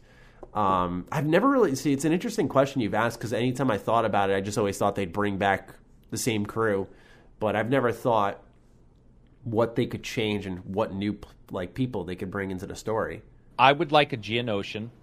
Um, the tall blue guys who are a tech scientist character would be awesome. Like he's the one in ooh, charge. I got one. I got Oh, one. go ahead. Um, you know how on the cover, this, this was supposed to be the case. You know how on the cover of Knights of the Old Republic they have a Selkath? Mm-hmm. Have one of those be a companion. Yeah, Yeah. yeah, Have one of the guys from Manaan be a be an actual companion. That'd be awesome would- if they just oh. added him in. dude, and their voice actors. I I don't know why, but Manaan, it's just always going to be. But Yeah, I, and their wet so look, weird. oh, Yeah. so fucking cool. I would also like it would be impossible unless they change. I don't know how this would be possible. I would like to see a desert um, person. Uh, I don't know how their mythology would work, and if you would ever be able to sell that. Um, Mm-hmm. Whether maybe you save them and he's the only one left, and now you're a part of his tribe. Uh, but him going and being an alien out of sorts kind of thing because they don't travel off of Tatooine. I think I, I could be wrong, but Mm-hmm. the idea of one of them in your starship and his reactions to seeing Right. trees, like that kind of shit, uh, would excite me. Um, and I'm thinking for some reason I keep thinking prequel movies for all mine, but yeah, I would like to see two different with that. ones. Like you said, Manaan. What are they called on Manaan? Uh, Selkath. Selkath. The Yeah, those guys are. That, A1. yeah, Tusken Raider is a good idea for sure. So, yeah, there's Well, there's a we'll lot see, man. They can pick from. It's a reimagining, so hopefully we get if they're going to Yeah. do it, like you said, maybe add in the more popular ones, and then maybe add one or two, you know, separate New ones, yeah, I'd be open to that. If they do light touch ups like that and keep similar beats, I, I think we'll be in good shape. But Did you have a- Force Lightning in Kotor? Of course, yeah. Well, you got. So- I think. Do you have to be? I think you have to be on the dark side for that. That was the other Yeah. thing, man. Is like I was just playing Kotor two for a video, and I made a couple dark side choices. While saying I continued on said path, pretty pretty dedicated dark side stuff. And um, a substantial story moment happened when my character woke up. I had a new ability called Force Crush, and I was just like, Yeah, I'm just like, man, like this is what I'm talking about. Yeah, I just yeah, I love that. I was wondering for so long too. See, that's what's great about these games. I remember in the KOTOR 2 commercials, you know, you see at the end of a trailer your character lift them up and then do the Mm-hmm. force crush, and I'm like, man, they never put that in the full freaking game. Oh, right, but And, yeah, uh, it was a dark side power. Yeah, and I'm like, oh, they locked it. To, like, how old is this game? And I'm just finding that out. Yeah, um, It's also, ridiculous. I I love the D and D style because that was based back in the day on Mm-hmm. D twenty, I if they are going to do that, um, I personally found that every single time I played that game, I ended up hinging on the double weapon. Um, and Yeah, I would like to see them balance that because I I pr- I firmly believe that was overpowered. Once you got two weapons, it really didn't matter if they were. Do- I never died. Like it didn't really matter because you would just if you had another tank with you, you guys would cleave through guys uh, in such a stunningly uh, fast fashion. So uh, what the reason why I was asking about Force Lightning is because I don't know what rules have changed now for what Jedi for uh, Jedi powers. For example, Samuel L. Jackson got a purple lightsaber. They added that to canon. Can you get a purple lightsaber now in the new KOTOR? Okay. Do you see what I'm saying? So there are some things I would like them to, if they're going to reimagine it, go full force and, you know, get some of that shit in there so that it sort of solidifies it. Well, we'll see. We'll see. Hopefully, uh, we don't have to wait too long. Yeah. Now we uh, move on to our second bit of news. We're talking about Dying Light 2. it's another delay, Carrick. Obviously, this, this news section won't be as long. Uh, th- what's interesting about the Dying Light 2 delay is that, unlike a lot of the other delays that we talked about last week, being Final Fantasy VII Remake, Avengers, uh, Cyberpunk, they all received dates after their delay. Meanwhile, Dying Light 2 was apparently supposed to launch in spring. I wasn't aware of this. And now it's been pushed back to just whenever. They haven't even given it a date. They just said we're delaying it. And I don't think they said indefinitely, but they just said we're delaying it with no date in sight. And does that concern you, uh, for lack of better words? I have had two people, I'm not saying this is true, Mm-hmm. but I saw it somewhere else, and I did have two people contact me to tell me that MS did purchase Dying, or did purchase Techland. Hmm. Grimblade brought it up, and I was like, I haven't heard that. And then I asked a couple people, and they're like, that is a rumor. They also just yesterday opened their new office. They switched everybody and moved them. Indefinite is really interesting. There's no date, like you said. However, that is not as uh, unique of a situation if Microsoft did purchase them. Especially if Microsoft is like, you guys can now use as much time as you want. Techland also removed their publishing part. So that means they aren't. It does indicate that somebody else is going to be doing this, which does sort of hinge towards could it be another company? Um, ignoring that rumor, because we don't know if that's true, it could just be bullshit. Indefinite's weird. Normally, you get a date. Uh, uh, on the other hand, it's cool, right? I think it's if they if they're like, well, you talked about it with Doom. Doom, which we're going to talk about, so I won't mention it, but Doom Eternal is looking pretty good. That's my personal opinion. Um, delaying it is a, is good if they need it, and and if Techland isn't giving an exact date, I'm actually pretty okay with that. It doesn't put anything on their plate as hitting a certain date. They're just like we're doing it at some point, um, and we're still working on it because I haven't heard anything about it being canceled. So I'm pretty happy. Um, either way it goes, it, it sound like let them, dude. It looks awesome. The store, the idea of the world's changing. Let them do what they need to do. That's just my personal opinion. Yeah, I, I can't say I'm surprised, but in a good way because I remember watching the 20 plus minute of gameplay that they dropped. Of Dying Light 2. Yeah, and I remember watching that and going like, man, you know, you make some pretty big changes to the world when you make a choice. Like they've shown Right. two now, and they've been like substantial. And Yeah. so I look at that like one of them drains a part of the world to make Mm-hmm. it explorable, and I'm like, that's that's big, ladies and gentlemen, because much like what Carrick and I were talking about with Kotor, we were like. You know, that's something you can miss. You make a choice. You can't explore that part of the world. Like someone very well may have built a part of the game that 10% of players will see Well, in its yeah, lifetime. right. And and that you know, it takes a lot for a company to say, "Yeah, we're going to do that. We're going to make something that 10% of players will see." You know, provided that that stat is accurate. Um, and I think that's admirable. And so I think that when you look at what they've shown in their product, it makes sense why they're going to delay it. you know, they, if they're going to do something like that, obviously they've shown off two, but I think there are going to be more choices like that.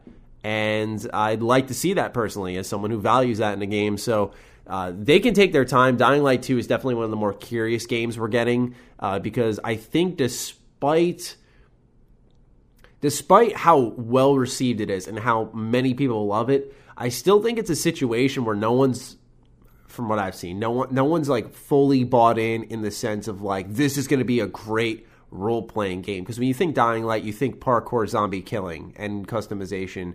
At least, you know, just based off the identity of Dead Island and Dying Light 1, that's what it is. And to suddenly have it be a very story focused game written by like Chris Avellone and company and having it have significant choices, like that's that's oddly different. And so I feel like that's why you saw so much noise for Cyberpunk and Final Fantasy and a little for Avengers, but I feel like things on the delay front for Dying Light was more like, eh, all right, we'll wait.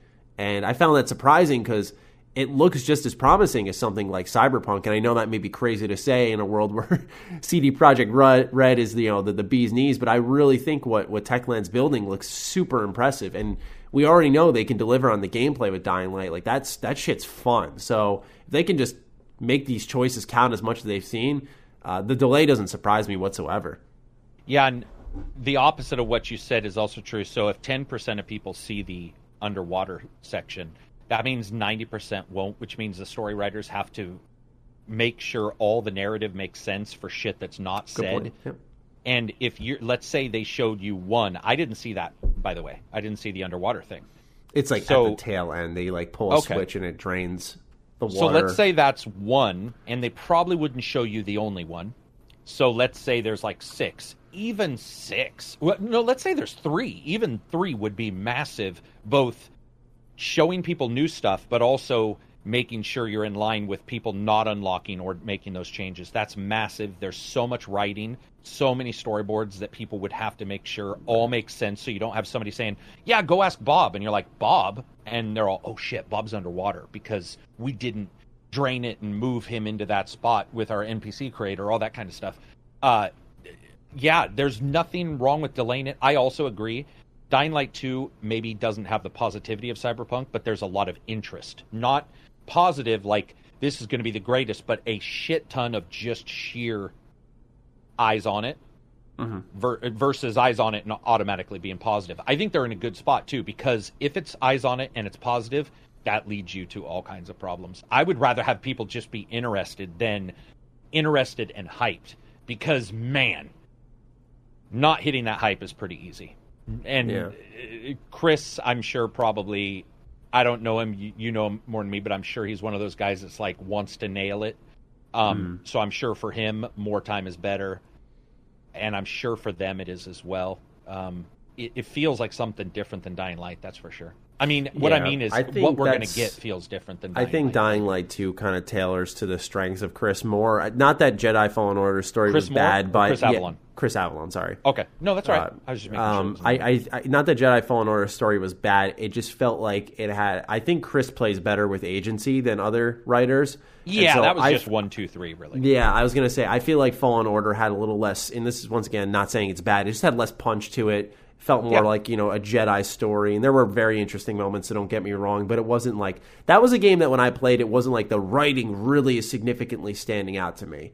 Um, right. and, and and you know that's one of the first times that's happened when he's been on the team, and I, am not one of those people who make Chris into a god. And uh, by the way, I apologize. I've hit my, my keyboard tray like four times in the last like minute. so if you hear any banging, it is me. Anyway, um, yeah, you know, I, I, I, that's like one of the first times it's happened. Not that he's like an end all be all and like he can't just have like a, a solid writing job, but you know, I think he plays best in that area with choice, which is why I think uh, you're seeing a little bit of an impact there with Dying Light, and why it probably will take more time to do what they seem to want to do with that team. Is he a mercenary on that? As in, is he doing? Oh, like uh, freelance? Clean, yeah, is he doing the cleanup? Uh, is he doing all of it? Is he do? Is he leading? I want to say he's got to have a big part in it. I'm pretty sure he's up there because man, he he he's the one who presented the game at Xbox's conference. Oh right, he did. Yeah, he did. I okay, because I think he okay. might be above writer. I, I thought he it's like creative director or something like that. Like I'll have to double check, but okay. you know, he he. I don't think he's just a writer for that game. I think that I also think he's one more. of the one of the few Maddie that could probably do zombies a uh, service, as in which we um, need. He's older, so he remembers the old zombie movies, which mm-hmm. were actually fights against like industry. You know, that's why the original Walking or uh, Dead uh, Day of the Dead was based in a mall because they were teasing like kids going to the mall and buying. That was the entire thing. Was it was a play on the current civilization. I think Chris is one of those guys that would be able to do a bunch of that shit. Like mm-hmm. he's older, but he also writes very well. Uh, he's pretty a- age agnostic. Like I haven't noticed where it's like, oh, he's. I'm not gonna. I don't want to use the meme, boomer. But what I mean is, he can write a character of any age, and it seems it, it's well played. It feels like there could be a lot going on um, mm-hmm. behind the scenes with him really getting some time.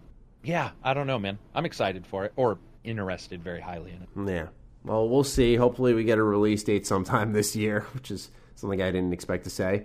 But anyway, let's talk about Doom Eternal. So we had uh, a lot of impressions pop out over the last couple of days of people who got three hours of hands-on time with Doom Eternal.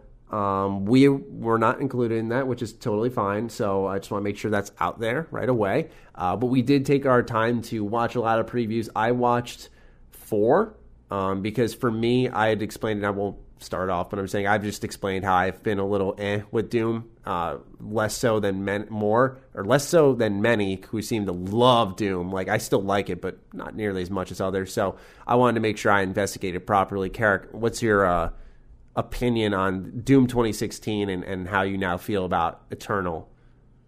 I mean, all that. Well, first of all, it looked way farther along than the delay would indicate, which I was mm-hmm. really happy about. Um, graphically, I mean, slickness. There was no FPS issues I could see and all that kind of stuff. Um,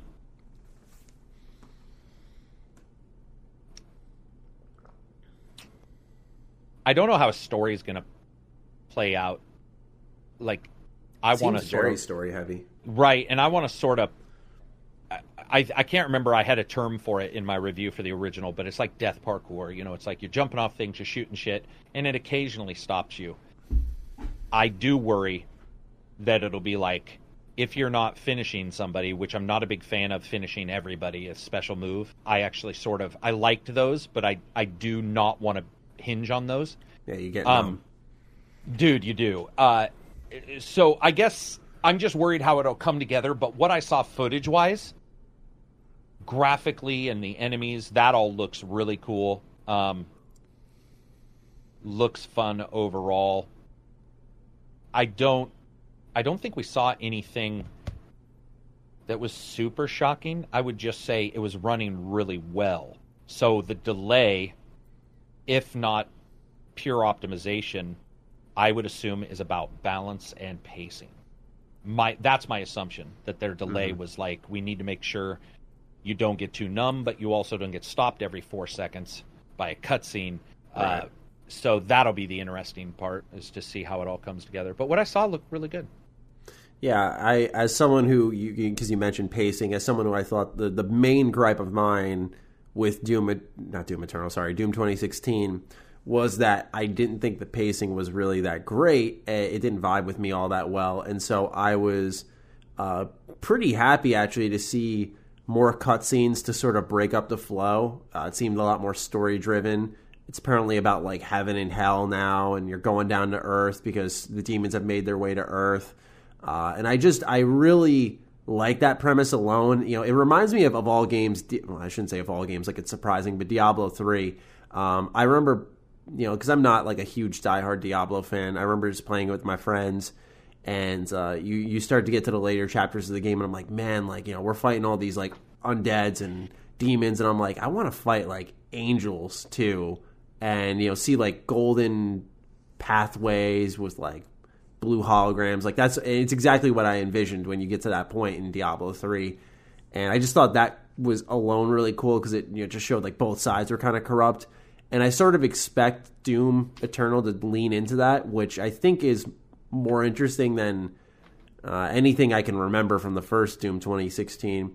First Doom 2016, the first Doom that came out in 2016. I know the codex was pretty beefy. Maybe that offers more than what I know of, but I'm happy to see more cutscenes because uh, I think it breaks up the flow. I'm happy to see more parkour segments, uh, more more like platforming. Once again, I think just shoot, shoot, shoot. Even the developers had said that it felt like their game in the last act was, you know, arena, hallway, arena, hallway. And I believe truly when the developers start to notice that, um, then that means that there is an issue at hand. And if they can talk transparently about it, I think that means they're actively addressing it or they believe they are trying to because you're not going to put a uh, you know a spotlight on a problem in your upcoming game, or at least you're you know smartly you wouldn't. So what I saw made me really happy. I was really excited about it. Um, I was just uh, overall a little worried, just because I, I like Doom a lot gameplay wise. I just don't want it to become exactly what you said about the the punchy glory kills, losing any type of sizzle, and it's just being that carrying the game the whole time. Uh, I, I'm I'm happy to see so many mother so many more elements uh, tied to it, but yeah, like I said, I worried and excited. Right, like I, I it looks great. Like I know it's gonna be fun. It's just about that snapshot of fun makes sense. Does a, as they said, 20 plus hour adventure, they said like well over 22 hours. Will it be fun that deep? That's my main question. What do you think about that? Do you think 22 hours for this game, sorry, 22 plus, because that's what their exact wordage was, does that sound too long to you? Obviously, we can't say without the full game in hand, but does that sound like on paper it would be a lot? I just don't always believe the numbers because right. you know we've talked about this 40 hours and it turns out to be fucking 20 or 12 but um, sometimes it's like greedfall 45 and it took me like or i'm sorry True. 30 and it took me 45 um but on the other hand was that not to argue that point but was that also because No, you liked greedfall and sat in there because you were enjoying picking apart pieces that maybe other people didn't? Yeah no, that's definitely a good point. Yeah you're not picking apart my argument you make a good point. that's also why the devs may have said 22 or whatever. Yeah double. So yeah 20 let's just say 20 plus. Um 20 plus yeah. I I would agree that it could be long, but also, and so it could. I just don't know what they mean by that because if it's twenty hours of running and gunning, the best running and gunning ever, I personally would probably become numb, even if Yeah. it was the most amazing shooting ever. I, but I would never hold that against them because I'd be like, well, dude, it's just never stopped being amazing. It's just that my I became numb. Uh, But I don't think that's what it. I think they're adding the cutscenes and all that. I personally believe if it's about heaven and hell, most likely you might get that thing where it's like twelve hours is in heaven, twelve hours is in hell. You know that kind of. Maybe we get something like that. Um, what really makes me wonder though is upgrades. Strangely enough, whenever anybody talks about length in a shooter, and we know they already had upgrades in the original, are you going to consistently be in uh, be offering the gamer like an organic reason to use all the weapons that you've got, um, and and will you consistently be unlocking new stuff? And I don't mean consistent every three minutes. I just mean like a lot of people in I the don't- previews were saying you get sorry to interrupt you but just so you No, know like okay. a lot of people in the previews were saying like you get a shit ton of upgrades in the beginning. Like the first three hours uh, people like a consistent quote i saw was in the first three hours i unlocked more than i did two-thirds of the way through doom. So take So- with that what you will as you go on. if it wasn't accelerated, as we've seen sometimes, where they'll accelerate it when they want to show people what the game can do, and so they'll they'll uh, do those unlocks quicker. If not, I hope they continue all the way through, and I hope they're tangible. That's all that matters. I also agree. don't know if Doom works well if you have more than your one through nine on a keyboard for weapons. So I think the big issue becomes what does one through nine represent when you start the game, and what does one through nine represent twenty hours into the game? Um, when it comes to weapons and items. So, yeah, I don't know the the platforming and stuff like that's also probably secrets they're adding. Like you know, do you know how do you get to this secret fucking skull that'll you know give you an achievement? It could, it's a long time. I mean, I can't think of another shooter, straight shooter that's that's ever been that long. Straight shooter, uh, Serious Sam, which I adore. Uh, those are not that long. you could say open world rpg like a fallout game maybe but like that just isn't in the same ballpark like straight not, shooter yeah i just borderlands borderlands yeah Is Borderlands twenty plus hours? Borderlands is longer than that for sure. Yeah, but Borderlands is also collecting and up like RPG. like yeah, I don't you're know. just talking. You're just talking like Call of Duty, almost like FPS. right. Yeah. yeah, Okay. you yeah, know what I mean? that's- Cuz yeah. I think if they try to go too far out, people will be like, "What the fuck?" It'll be a little like Rage 2. Admittedly, I liked Rage 2 more than some, and you Same. liked it more than even I. but they tried to bite off some stuff that didn't necessarily work as well as the main. I think the main shooting in that game is great. In Rage Two, is fucking. It's so Feels fun. great. Yeah, they So got a good fun. system. So let's say you've got so fun Rage 2, let's say you ignore the driving. Would I consider that amazing shooting fun if there was nothing else and it was 20 hours of just that? I don't think I would consider it bad, but I do worry about numb. Just mm-hmm. just generally numb. We haven't had that before. They could also be the first one. Also, I shouldn't ignore the fact that people have replayed Doom 2016 like 10 times. and Yeah, that's the same shit. I've seen that a lot. yeah. So the you know what I mean? So they might be aiming at the fans who have no issue going over redone content, let alone brand new content all the time. Um, you you got to get new locations in, new weapons, new upgrades. If they do it, it'll be that'll be redefining shooters. I think if they were, a, let's say they hit twenty hours of just balls to the wall, amazing shooting from one to twenty hours, we will be talking about that game for a decade. yeah, that's what's exciting. That's Legit- what's yeah, that's exciting. Like Yeah. that's it's legitimately scary, but also that would be fucking amazing. If you and. I at the end of the year were saying that game is on game of the list for just this year, but also like in a decade we may still be talking. I Somebody saw else one. is gonna I saw one preview saying like if it accomplishes what it looks to set out to do, it's it's exactly what you said. Like we're I think be I saw about that one. for a while. It's like G Yeah. Man, G Man lives or something like Yeah, that. Yeah, G Man lives, I think. Yeah, he because Camel Works had sent him to me. He was just like, check out his preview. You know, it's it's a really good one. I watched it. I was like, I can see where he's coming from. If the progression holds up, if the storytelling is is I guess there and interesting. 'Cause Mm-hmm. the Codex in, in Doom was actually pretty impressive for the type of game it was. You could see they cared about their universe. So if I mean, if they just keep building with that, man, I mean, my goodness, they really could have something special there. I just hope you know, I, I am a bit, not everyone is, but I like having like progression, unlocks, knowing something's there. And then there's this, just, it, it's all about pacing because then there is that point. I do want to be let off the leash and play with my toys essentially for like a good couple hours. But the thing with Doom 2016 for me was I was let off the leash like six hours in advance. So like it got to a point where, as the developer said, like arena, hallway, arena, hallway, and I was like, all right, I'm I'm kind of ready for this to be done after Right. a couple hours. So as long and they could just honestly they could go on for like eight hours if they make the arenas interesting and there's thought provoking bosses and different ways to traverse. Then I have no problem just playing fun games. You know that was one thing that I really uh, started to touch back on in in the last year is you know just fun games. Like if you look yeah. at my game of the year list, I, I fucking put Dragon Quest Builders in there because it was just fun as shit to play, and it's still fun as shit to play. So you know stuff worth keeping in mind. All right.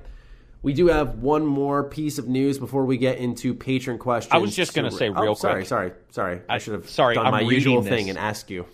I, I was at G Man uh, lives. Lives? Lives. Maybe it's lives. Um, dude, they got to have different PR people than us. That's all I was to say. He's very small, and and went to the preview. I've always been. he gets um, good views. I think I saw. He, he does, but I've always been really surprised at like who, uh, what PR companies pick who to do what, and e- whenever I ask, I've asked a couple people outside of PR who've left PR um, for games and been like, "How the fuck did you decide this?" Like, not even in a negative way, but like, can I work towards getting on this list or this list? It's always interesting to me. You'll see, like, especially Australian, by the way. You'll see that a lot. He's I, uh, Aussie. yeah. A lot of Australians get chosen for that kind of stuff. I was gonna say, uh, well, I can kind of explain that because I was talking to Camel and he was like, "Did you like decline an invite to the event or something?" I was like, "No, I, that's like I didn't get invited at all," you know, and and I'm not surprised. I, I think I'm very fair with Bethesda, and I'm not afraid to praise them. Like I think a lot of people are when they, I think they do something right, but I'm also very critical of them openly. And I'm sure Bethesda probably doesn't want to invite me in because, despite how great Doom looks, I think it'd be smart to invite someone like me who's like, oh wow, even like Maddie likes that game, but still, Right. for them, they probably viewed it as why would we invite him, which I get, I understand. Um, but I was talking to Camel, and as I talk to a lot of YouTubers who I'm friends with who are in the Bethesda community, like Juicehead and, and so on, uh, we've kind of realized like the way it's think of like PlayStation in the US versus PlayStation in Japan. Like things are just ran to- totally different, or, or more more uh, knowingly would be probably Nintendo America versus Nintendo Japan. Like just Right. remember there was that whole issue with like copyright strikes, uploading gameplay footage, all that stuff online.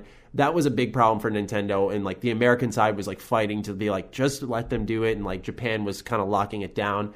From what I've sort of gathered, and this isn't like a slam by any stretch, because I love the American people who I've worked with, and I've met the Australian people, and they're they're cool as hell too.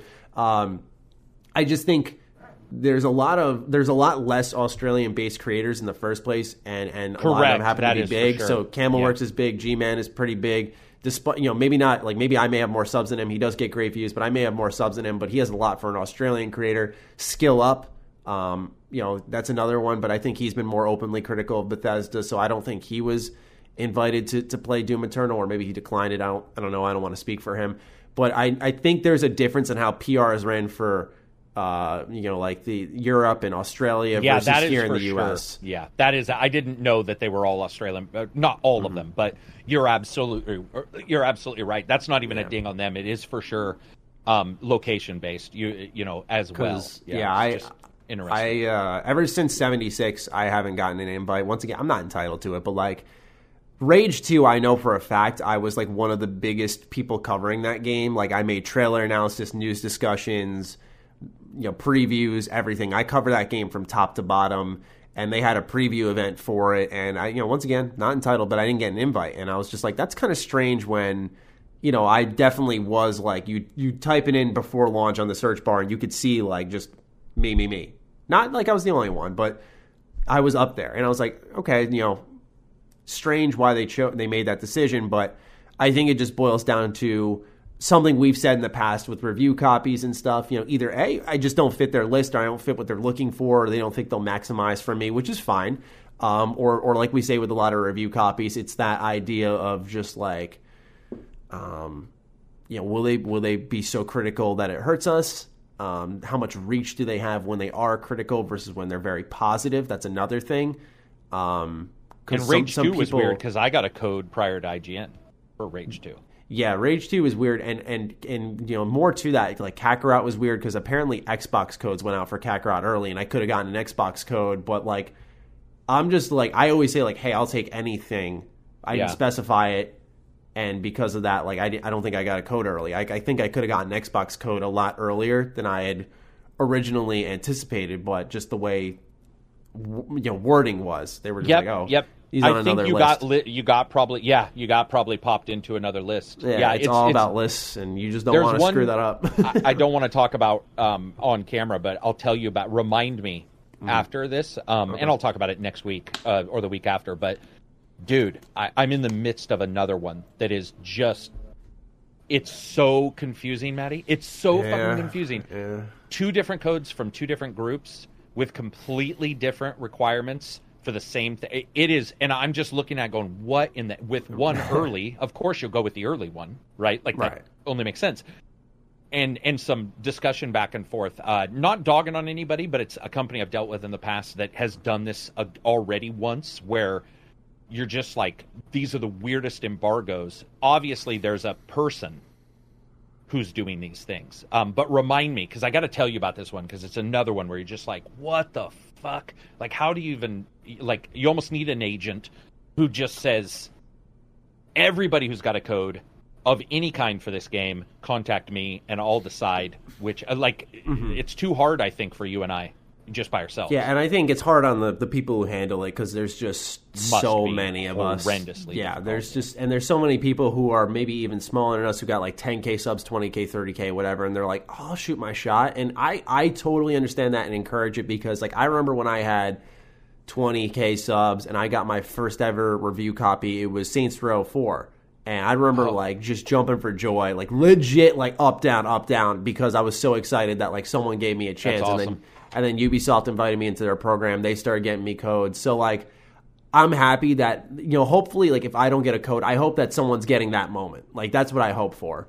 Um, yeah. Hopefully, but- they don't hold it from everybody, which yeah, we have seen as well. Exactly. Yeah, that's kind of what I hope for in the in the scheme of things. But um, yeah, Doom's looking great, man. Is there any Yeah. uh, any closing thoughts? As No, we I'm, move on I mean, from what we've seen, uh, it looks a good deal. Uh, like they have a good deal of time to make it even better, which is cool. yes, I agree. And congrats to Bethesda on seemingly having something uh, looking pretty good for them.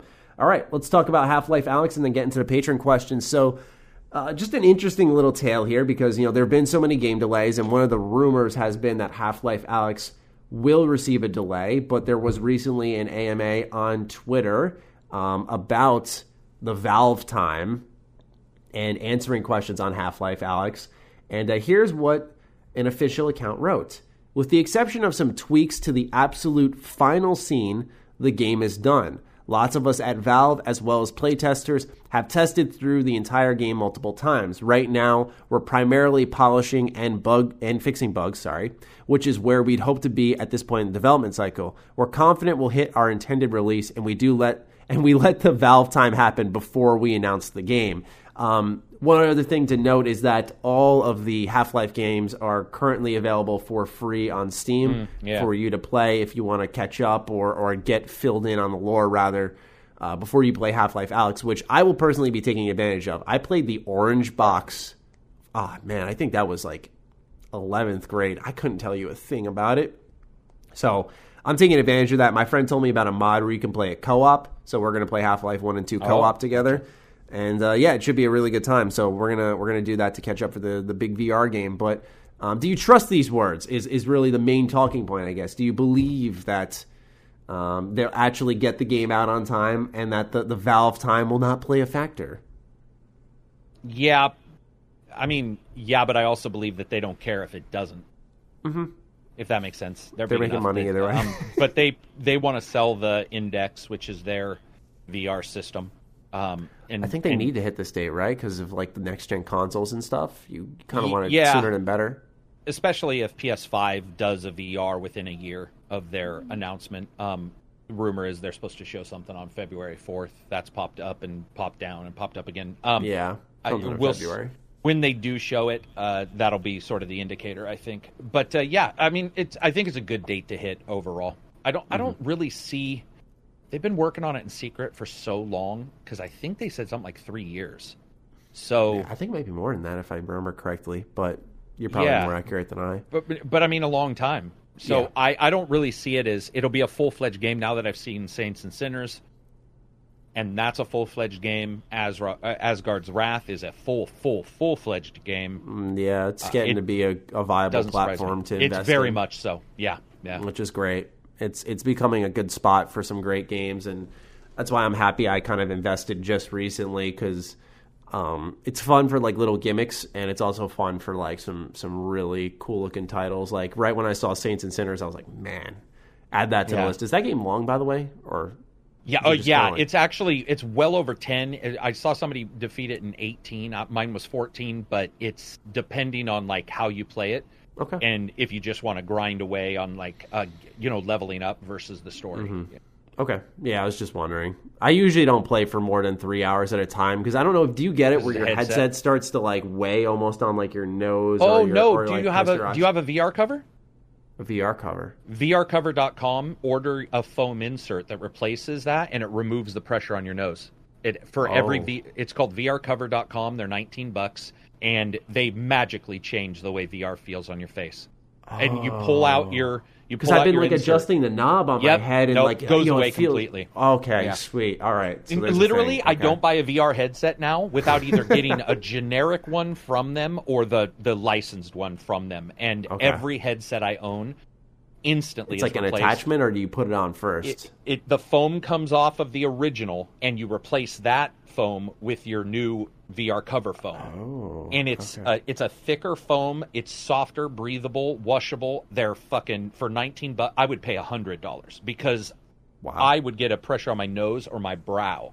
Yeah, that's where I get it most. gone. The brow Yep. is where I get it the worst. Yep. Okay, This so lifts it. and you're able to actually tighten the headset crazily enough Mm-hmm. because it's such a, a nice cover. It's so puffy, so you can actually make it fit better, and at the same Nice. time be more comfortable. It's crazy. Nice. Yeah, Awesome. yeah. d- Okay. Definitely get one. Yeah, because that's what I was gonna say. I I I love playing VR, but it's so spotty for me right Mm-hmm. now because I'm like, oh, this just must be because like it's a freaking huge thing on your face.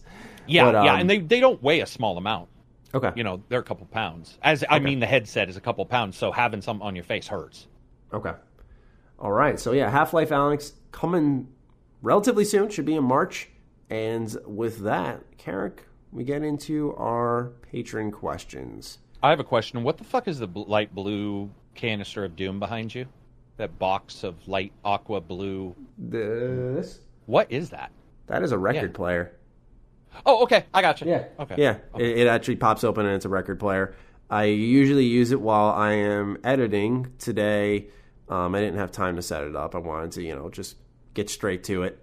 Uh, but yeah, it's a record player. And then to the left of it, can you see it? Actually, yeah, right there is uh, that's the Nier Automata soundtrack.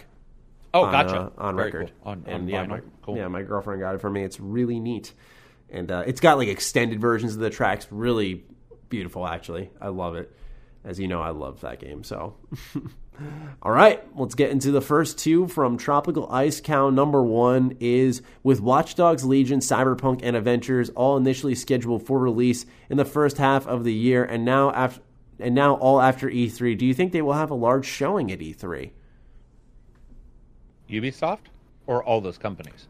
uh, all those games Watch Dogs Legion, uh, Cyberpunk, and Avengers.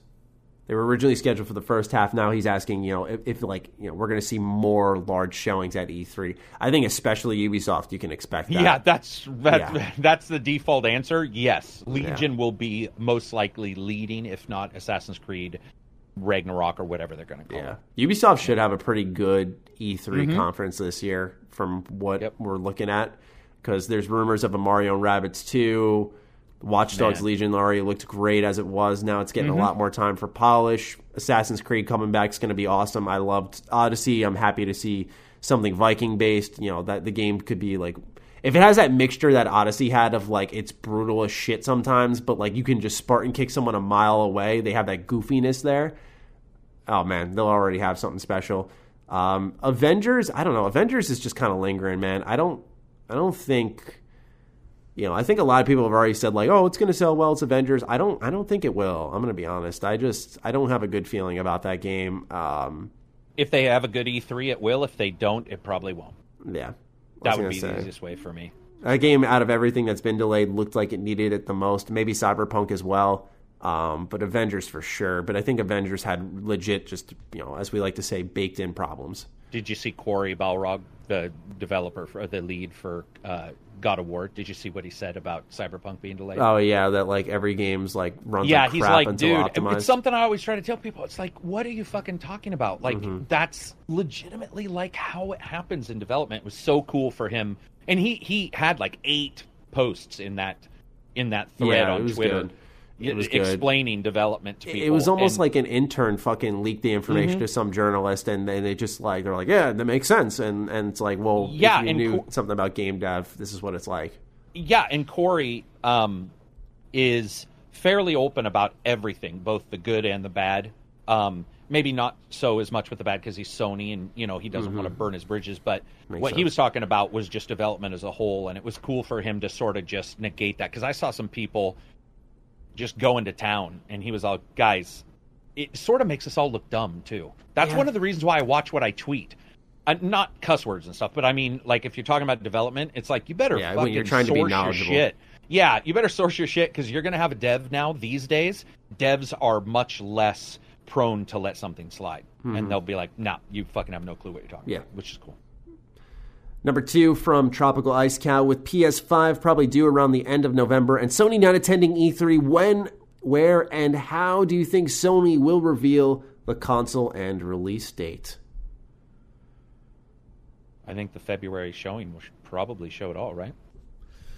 Yeah, didn't didn't Sony do it in February last time? They revealed the console in the first place before they and they even went to E3. I mean, Yeah.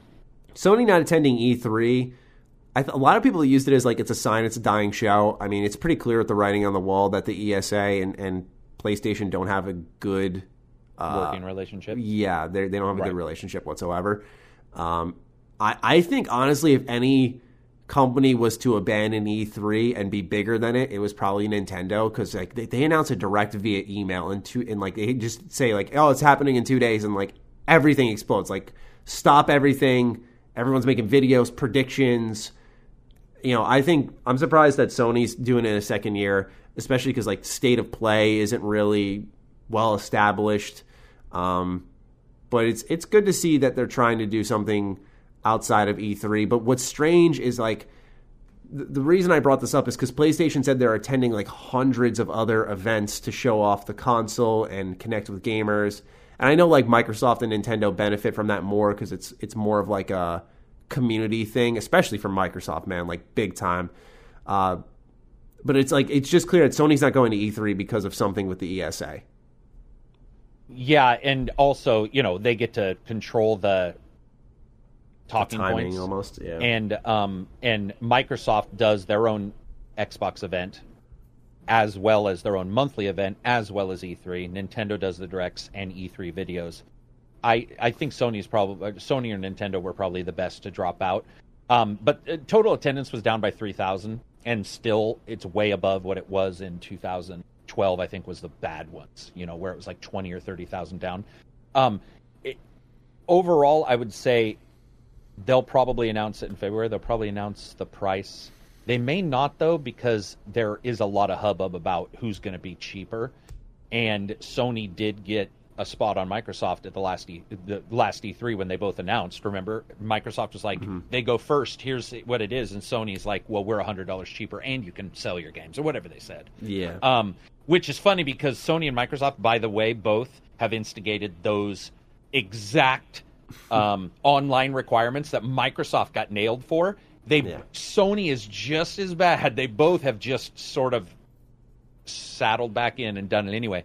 Um, but yeah, probably February. Maybe not the price, but sure that surely the Yeah, date. I think the, right? the price will be the la- one of the last things we hear. I think so, too. I think they're going to try to hype people up for the console, give it a release date, and then sort of just exit the stage and, and kind of control the conversation from there. Then again, if they're going to say all that, I think the price would come with it. Now that I think about it, it'd be really weird to go on stage and be like, "Here's these games. Here's the PlayStation Five. Here are the specs. Here's when it's coming. No, no price." That I don't know. That I feel like that's kind of strange.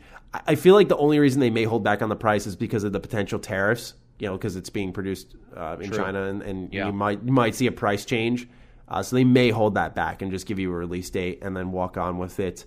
Um, yeah, ultimately, I think what hurt E3 the most, I know this is off base with your question, Tropical Ice Cow, but I just think what hurt E3 the most of anything, I'm going to be honest, and, and this is no offense to anyone who attended, uh, but I just think making it a consumer focused show hurt it the most because one Think of. so? Yeah, I think one of E3's biggest things was that it was like a you know, because you had things like PAX, you had things uh, uh, everywhere around the world. Um, I can't think of any other conventions off the top of my head right now, but Comic Con. Um, you had so many different shows to go to um, that that let the the companies interact directly with consumers and and have them test games and So be a part of that another process. one?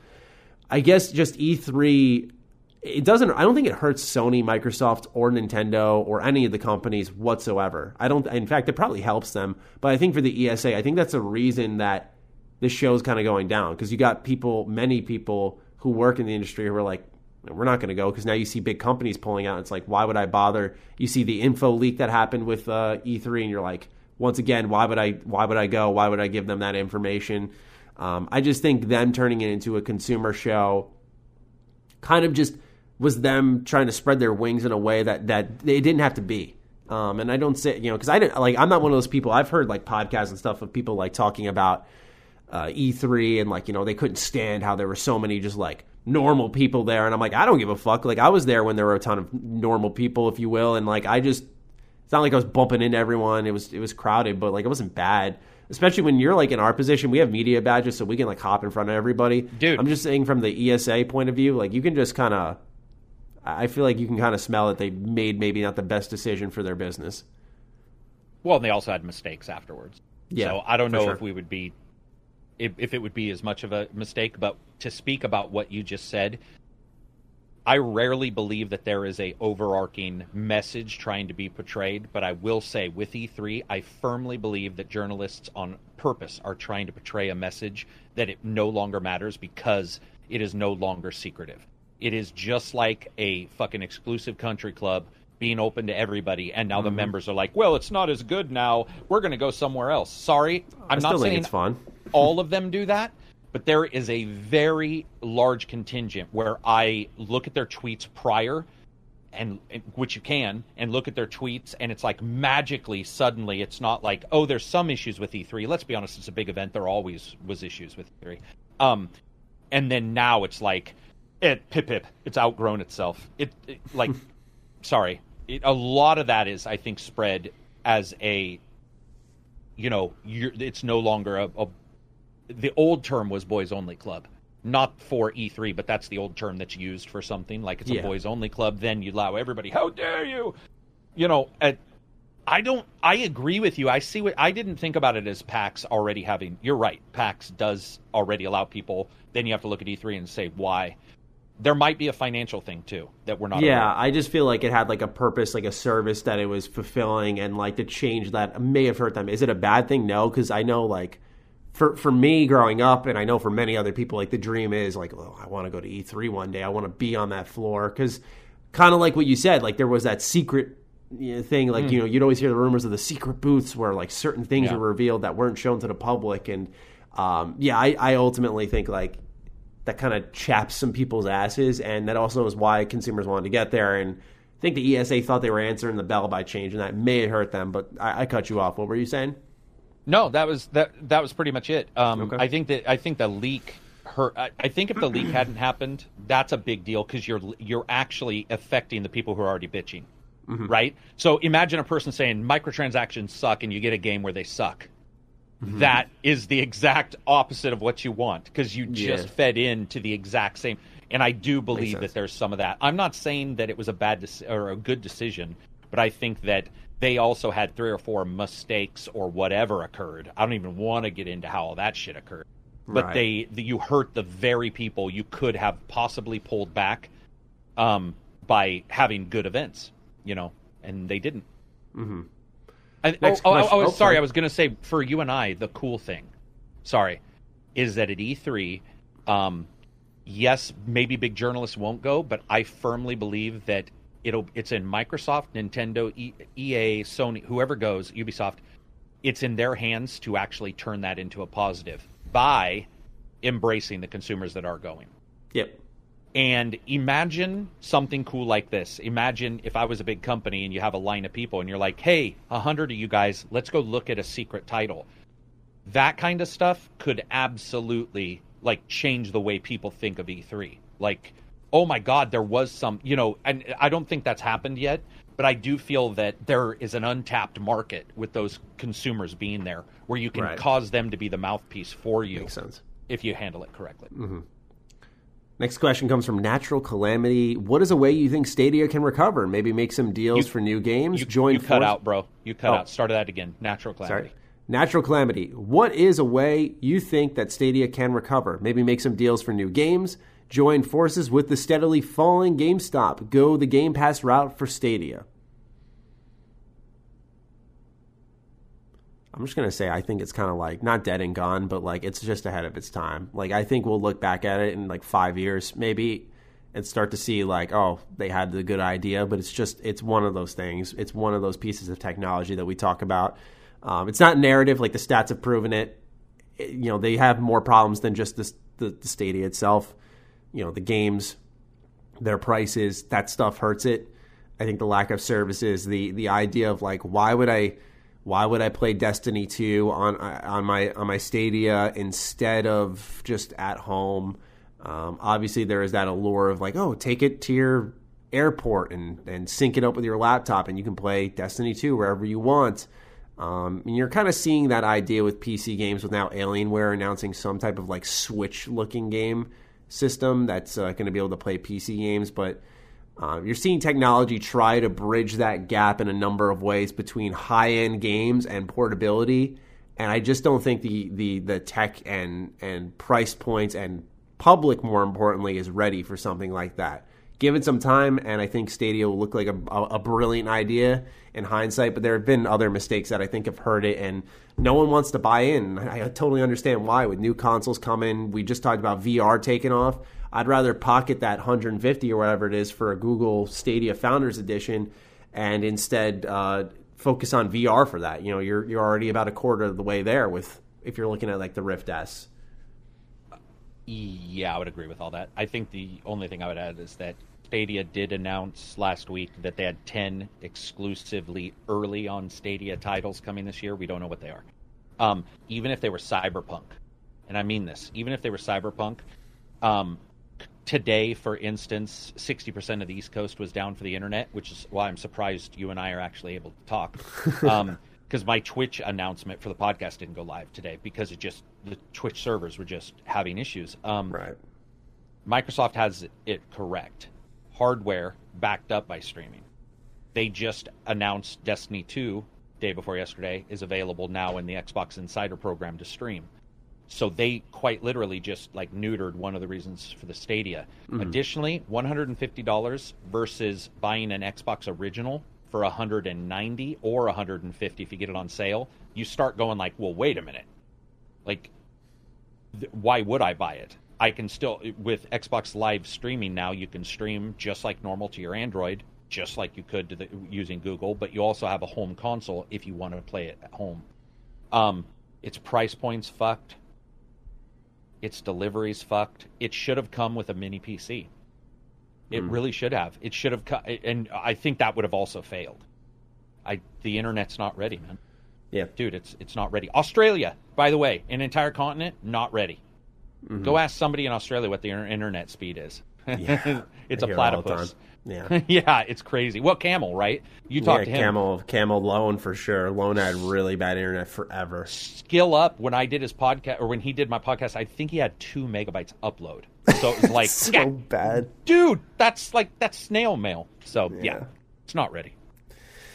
Swaggy Booty has a question for me. Maybe you've played this game, Carrick. Uh, he says, Matt, since this is why I don't read the questions in advance for this specific reason. Matt, since I've noticed you've been using your VR lately, have you purchased VR Kanojo? Why or why not?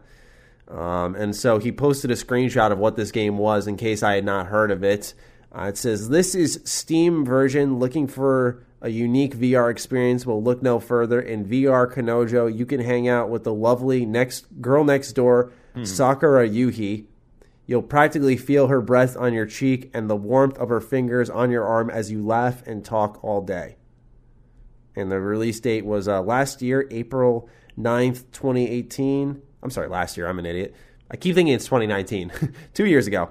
Uh, and it's got po- very positive reviews on Steam. Have you heard of this game? Yeah, I think I've your- played it. I think I own it. Are you serious? Yeah, because I I've done um, VR Paradise, which is strippers. I've done VR. I've, I've done all. It, it, dude, when you have a VR system, you just start buying shit. Like if it looks like in all interesting VR Poker Stars, which is free, is probably one of the best games on the VR system. Strangely enough, I I do believe I played that, but I played a lot of the what are they termed? Um, female. There's a term for it, like female entertainer games. Um, they're all just creepy as fuck. There's nothing about it that it's just like when you look at porn for the first time in VR. It's like your fucking pyramid head from, you know, fucking Silent Hill. Yeah, the cameras are all screwed up, or they're digital looking, which is what she looks like. I just feel that go to VR chat. It's free. Don't buy that. Go to VR chat. well, go to VR chat. I have a friend that's got a thousand hours of VR chat. a thousand hours. yeah. Okay, that's a lot. I don't even. I- I, mean, that's a lot. I, Yeah. dude, VR chat for D and D is incredible. I've talked to some people. Um, there's been speeches given. The coolest thing I ever saw was a two-hour history lesson that was given Mm-hmm. in VR. That was fun, but yeah, nah. Yeah. Uh, in answer to your question, Swaggy Booty, my friend, I have not played that game. I don't plan on it. Um, because you you know he, he tricked me one time and made me play Hatoful Boyfriend, and I did not like that game at all. I, I did not. I have not like ever just. I- It's not hate. I just never have straight disliked a game more than, Oh, than wow. Hatoful Boyfriend. Yeah, I just I just thought it was so. I'll, I'm just gonna say it straight up. Like dumb shit pisses me off. Yeah, right. and, and that game is just dumb. Like it's like oh birds dating sim. I'm like why, why, Yeah. fucking why? No offense to anyone who likes it because I know I played. Look, I played nine hours of it. All right, that's how much of a chance I gave it. Um, I just think it's very stupid. All right, Natural Calamity has another question. He he resubmitted. Sorry, I did not see this. Uh, when seeing the Cyberpunk delay and looking past all the corporate jargon, what do you believe the delay is attributed to? Also, do you foresee them releasing any more gameplay for the game? Well, second part of your qu- question we already answered, but yes. Uh, what do you think the delay is attributed to? Optimization. Yeah. For sure. Yeah. Just just making sure it runs well. It's a very tall game, so you're allowed to apparently go inside buildings. That's what they're trying to do mm-hmm. because it's a city. So I think it's making sure that that city can run on current hardware. And then you got to think they're launching now closer to next gen. They're probably optimizing and making sure things don't go kaputs on that. Because you know you, you think like oh obviously if it can run on the PS4 it'll run on new systems. But you got to think of like Assassin's Creed Unity, where you know next gen Assassin's Creed, you thought there'd be no problems, and it ended up being a very problem launch. disaster. Um, also, uh, I think that they're a company that if this was a different company, I don't know how long the delay would be. It's CD Projekt Red. They're flush with cash from good old games. That's how they get all their money. Well, and Witcher Three selling like hotcakes. Uh, there is no stress there compared to the stress um, that like is at some other companies. It sucks for them. I'm absolutely sure. I also am now firmly. I don't know. I want to see if you believe this. We discussed this for hours on the podcast last week, and I am now 90% sure they knew this delay earlier than they announced it. Hundred percent. Yeah, I feel Uh, like and I, yeah, I don't know how much earlier, but it feels like they waited for other people to say shit was being delayed. like I don't know, what, you know, and just be like, so are we? Or, I don't know. yeah, I kind of see because like I look, I, I just always think back to like last year's gameplay release, and I was like, that was fun, but like that didn't. We talked about it the week after on the podcast. We were like, it just didn't look as good as yeah, right. like they added a bunch of shit to the game, and it just started to like, it started to like fall apart a little bit. yeah, yep. something about it just looked off. It still looks like a good game, of course, but just I just mean within the last different. maybe month prior to oh the yeah. announcement. See, they I knew, mean, maybe, it doesn't date months. back that far, but yeah, it, I they definitely knew it in advance for sure. Yeah. Drunken Boar. Number one is what is a weird reason you stopped playing a game? I have an unhealthy fear of snakes, and Far Cry 3 and 4 were hell for me to get through mm. because of this fear. I couldn't power through Primal. Fair. I was actually loving the game. It was the way the snake jumped out that got me every time.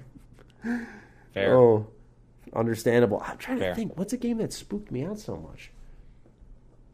Do you or have that one? for a dumb reason you stopped playing. Um, a weird reason? I guess you could throw in a dumb reason, but a weird reason? or yeah, weird reason. Sorry.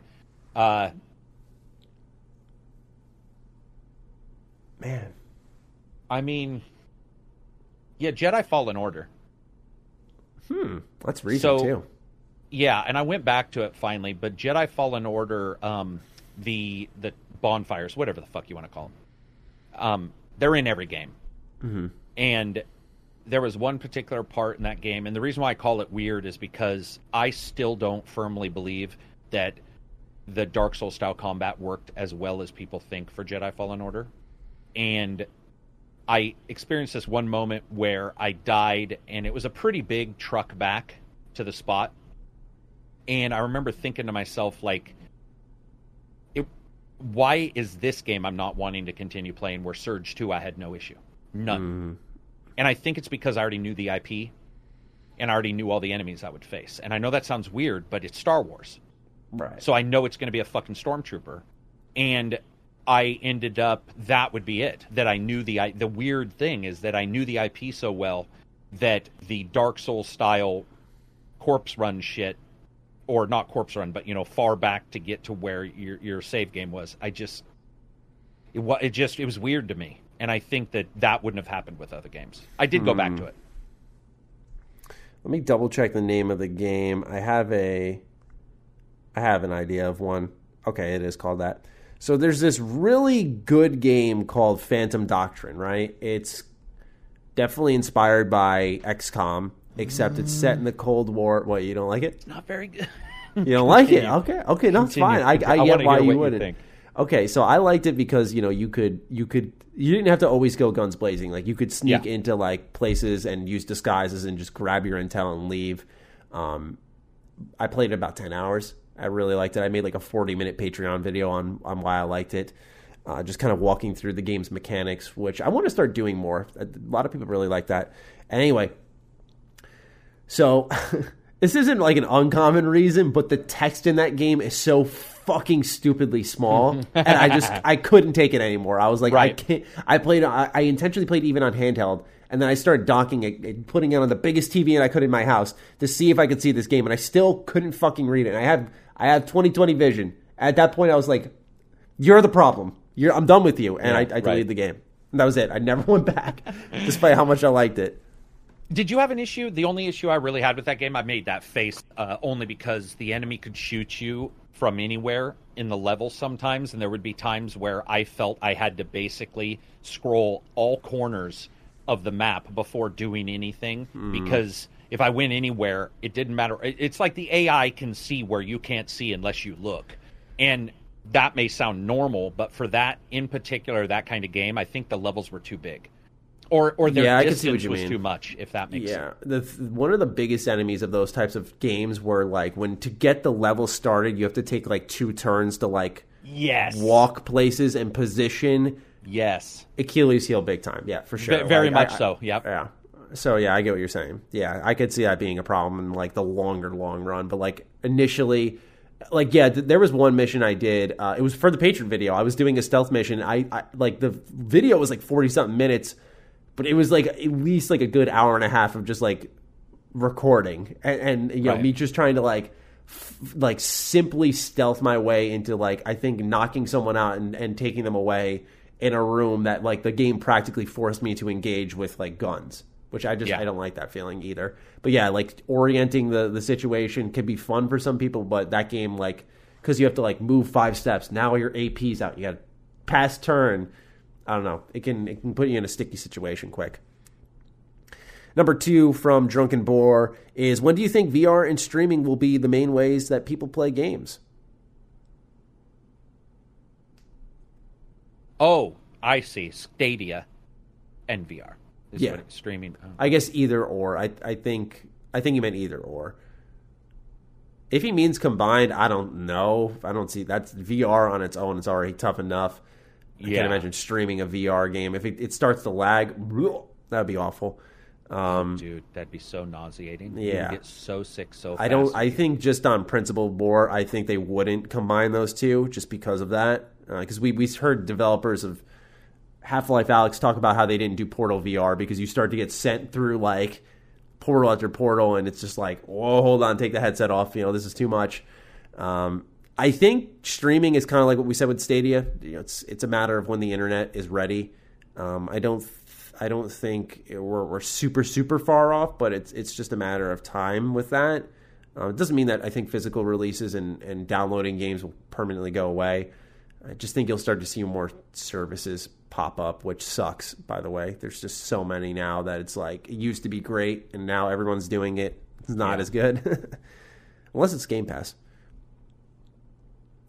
Okay. For VR, I would say um, I don't think all games are made for VR, but I do think this will Mm-hmm. be the year where you see a lot of VR, and I don't even mean from Half Life. I mean from just a ton of companies. We'll Oh, see yeah. more and more VR. Yeah. You'd be surprised once you pick up a VR headset because now it's like, okay, I have the hardware. How many games there already are that are Yeah. good and like how many are coming? You're like, what? Oh my gosh. So yeah, I'm excited for the for the future of VR. There's definitely a lot more coming. I think It people is are a aware platform, though. I think that people don't realize it is like buying a console. It Mm-hmm. really is because some of those games are just for VR, and then some have both, like Fallout or Skyrim. But a lot are just for VR and don't have a pancake version Yeah. at all. It's kind of got the, the same situation as the Switch for those who aren't aware, where like Mm. Skyrim is like Carrick said, like you can play it on your Switch, you can play it on your PS4 or whatever. But it's really, really fun to play in VR because there are so many things that change the immersion level. Especially like when what Carrick said last week, where you mod it. Oh my goodness, Yeah. it's wild. All right, let's move into our questions from Ben Jam. What are your top five Hall of Fame games from your childhood? For me, in no particular order, so we won't put it in order either. He said they are Guitar Hero 2, Roller Coaster Tycoon 2, RuneScape, James Bond Nightfire, and Pokemon Leaf Green. Wow, James Bond is a combo breaker. I'll be right back. I'm going to put my dog out. All right, no problem. Uh, for me, Benjam, I'm going to say Sly 2, Thieves of Time, for sure. Uh, we're just talking childhood, by the way. These are not favorite games of all time, but I will put KOTOR 1 in there. I did not play KOTOR 2 for a while. So Sly 2, KOTOR 1, Ratchet and Clank Up Your Arsenal, for sure. That game was like super significant to me. Uh, I think that was the one where you get the fire whip, and I remember just being like stunned that you could just use something like that in the game. Ratchet and Clank was major for me growing up. I don't think any of these will be surprise picks. Guitar Hero 3 for sure. I loved that game, man. Grinded that shit. Like I was I remember thinking I was a rock star. I was sick at Guitar Hero and I'd buy like smash hits. I'd buy uh, all these different expansions for for Guitar Hero. I was obsessed. I was one of those people. So yeah, Guitar Hero. I wouldn't have thought of that if you didn't suggest that. And yeah, RuneScape as well. I don't mean to copy your list too much, Ben Jam, but seriously, man, like RuneScape at one point as a kid, I only played RuneScape from like fourth grade to sixth grade. It was the only game I played. So that's my list. Carrick just came back, so Carrick just, you know, my list was Sly 2 Thieves and uh, I said Thieves in Time, Band of Thieves, Sly 2 Band of Thieves. Um, I oh man, I guess throw Halo in there too. But anyway, uh, Sly 2, KOTOR, Ratchet and Clank Up Your Arsenal, um, what was it? RuneScape and Guitar Hero 3. Oh, your mic's still muted. Hold on. Sorry. Uh, These are childhood? Childhood, yeah. Just grown up, those games. Doesn't have to be favorite of all time. Space Harrier, Phantasy Star. Um, Zillion, those are all Sega games. Space Harrier, Phantasy Star, Zillion, yeah, those are all Sega games. um, and then Conan for the Apple II E, which is fucking ancient fuck. Wow, wow. Let's go with the Genesis. Oh, Star Control 2 for the Sega Genesis. Holy shit, that game is good. Yeah, so oh, you know what? Those are all one Apple game and the rest are Sega, I believe. you got oh, one EA, more. Yeah. Oh, do I have one more? Yeah, you got one more. KOTOR wouldn't have been my childhood. Mm-hmm. Well, it would have been pretty close. If not KOTOR, probably Baldur's Gate 1. Oh. Yeah, Baldur's Gate one probably. yeah, think, man. like thinking back to time. This is one of those times where usually I like when the, the viewers or the listeners ask us like more condensed, like five, three. But yeah. if they pick ten, oh my gosh, because I would have easily picked like Mega Man X Command Mission, Mega Man X Eight, Baldur's Gate Dark Alliance, like Champions mm. Return to Arms, like those games just bang. bang I would have added Gauntlet because that was yeah. a huge Gauntlet. That shit was that that one of my favorite games of all time. Yeah, for sure. Second question is Is there any video game that you have and want to beat, but for some reason you find every excuse not to play it? Hmm. Depends. Like for me, it was Disgaea 5. Disgaea 5, I procrastinated for years, years, years. I had it on PS4, and I was so convinced that it was the system that was delaying me from playing the game that I fucking bought it again to play on my Switch. I played it for about five hours and just realized that it, it's a I don't like games that are that style of combat, if you will. I, it's a Final Fantasy type that I don't remember what the exact term is. Um, but that almost like for those who don't know, it's like the camera's up above, almost like isometric, but then you tilt it down 45 degrees. It's like a diagonal angle, and um, a lot of people like it for how creative you can get with it. I just it didn't sync with me, and I thought story was a little silly, which I know it's supposed to be, but it wasn't silly in a grabbing way, like a Borderlands, if you will. Like it didn't get me in that way. Um, but yeah, for for a really long time, that's a game I put off. Um.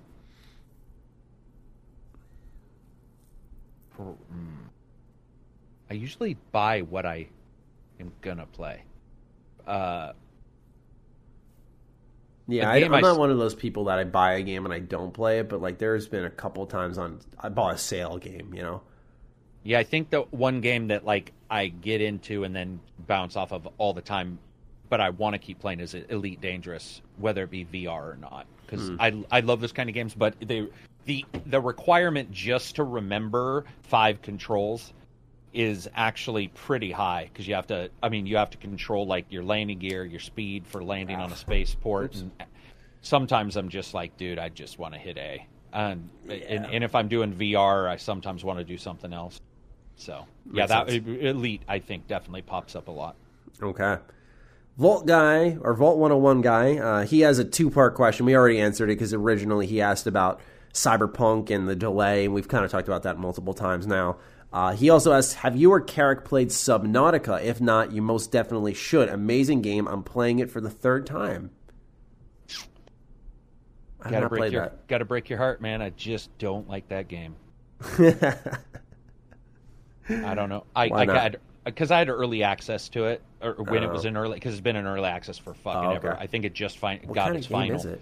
Uh, a survival underwater game. So it's Okay. like um, it's like No Man's Sky but underwater, I guess. All right, and- that's and you're building your base. Yeah, and I played it when it was technically unfeasible. In fact, it actually still um, Johnny plays it on our podcast all the time, and even he's like, "Dude, I love it," but it's still not optimized after like six years. It still has FPS drops, and he's got a 2080 Ti, and you know.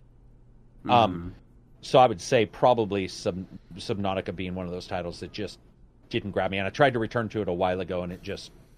It's probably one of those games that after five hours I would suddenly be like, "Oh, I get it," and then everything would be great. But Right. All right, moving on to grade 851 with a batch of questions. Number one, this past fall had less AAA releases, and at least for me, the first big release won't come till March with Ori kicking things off. Well, I have good news for you, Great Ape. That's in February. yeah, That's the middle of February. February 11th, I believe. it is. You say, yeah, last week Mm-hmm. we looked it up. So that wasn't even a question. That was a statement from Great Ape. I don't. Do we respond to this? Do we just move on with our lives and just tell him to fuck himself? We just say, "Dude, it's February." what the, like, unless he knows something we don't. Well, anyway, I'm looking for. Oh, I'm sorry. There was I. I, I am the idiot now. I am the idiot now because it's he. I saw he he separated his his questions in the right manner with paragraphs, but he wrote number one. He wrote his whole thing about the fall games or Ori in March, but then there's enter, and he goes. I've been enjoying being able to go back to some older games or finishing others up. What about for you guys? Has this stretch hurt your workflow being content creators? That was he was talking about what was coming up that he was looking for, and then he included his question with that. But the way it was written out, I thought it was a separate question. Sorry, Great Ape. We love you. Yeah, I would say content creator wise, YouTube has hurt me more than anything. But um, the the gap does hurt if you're not doing reviews, and that's what you're known for. Because I noticed, I've even noticed now the views are much lower.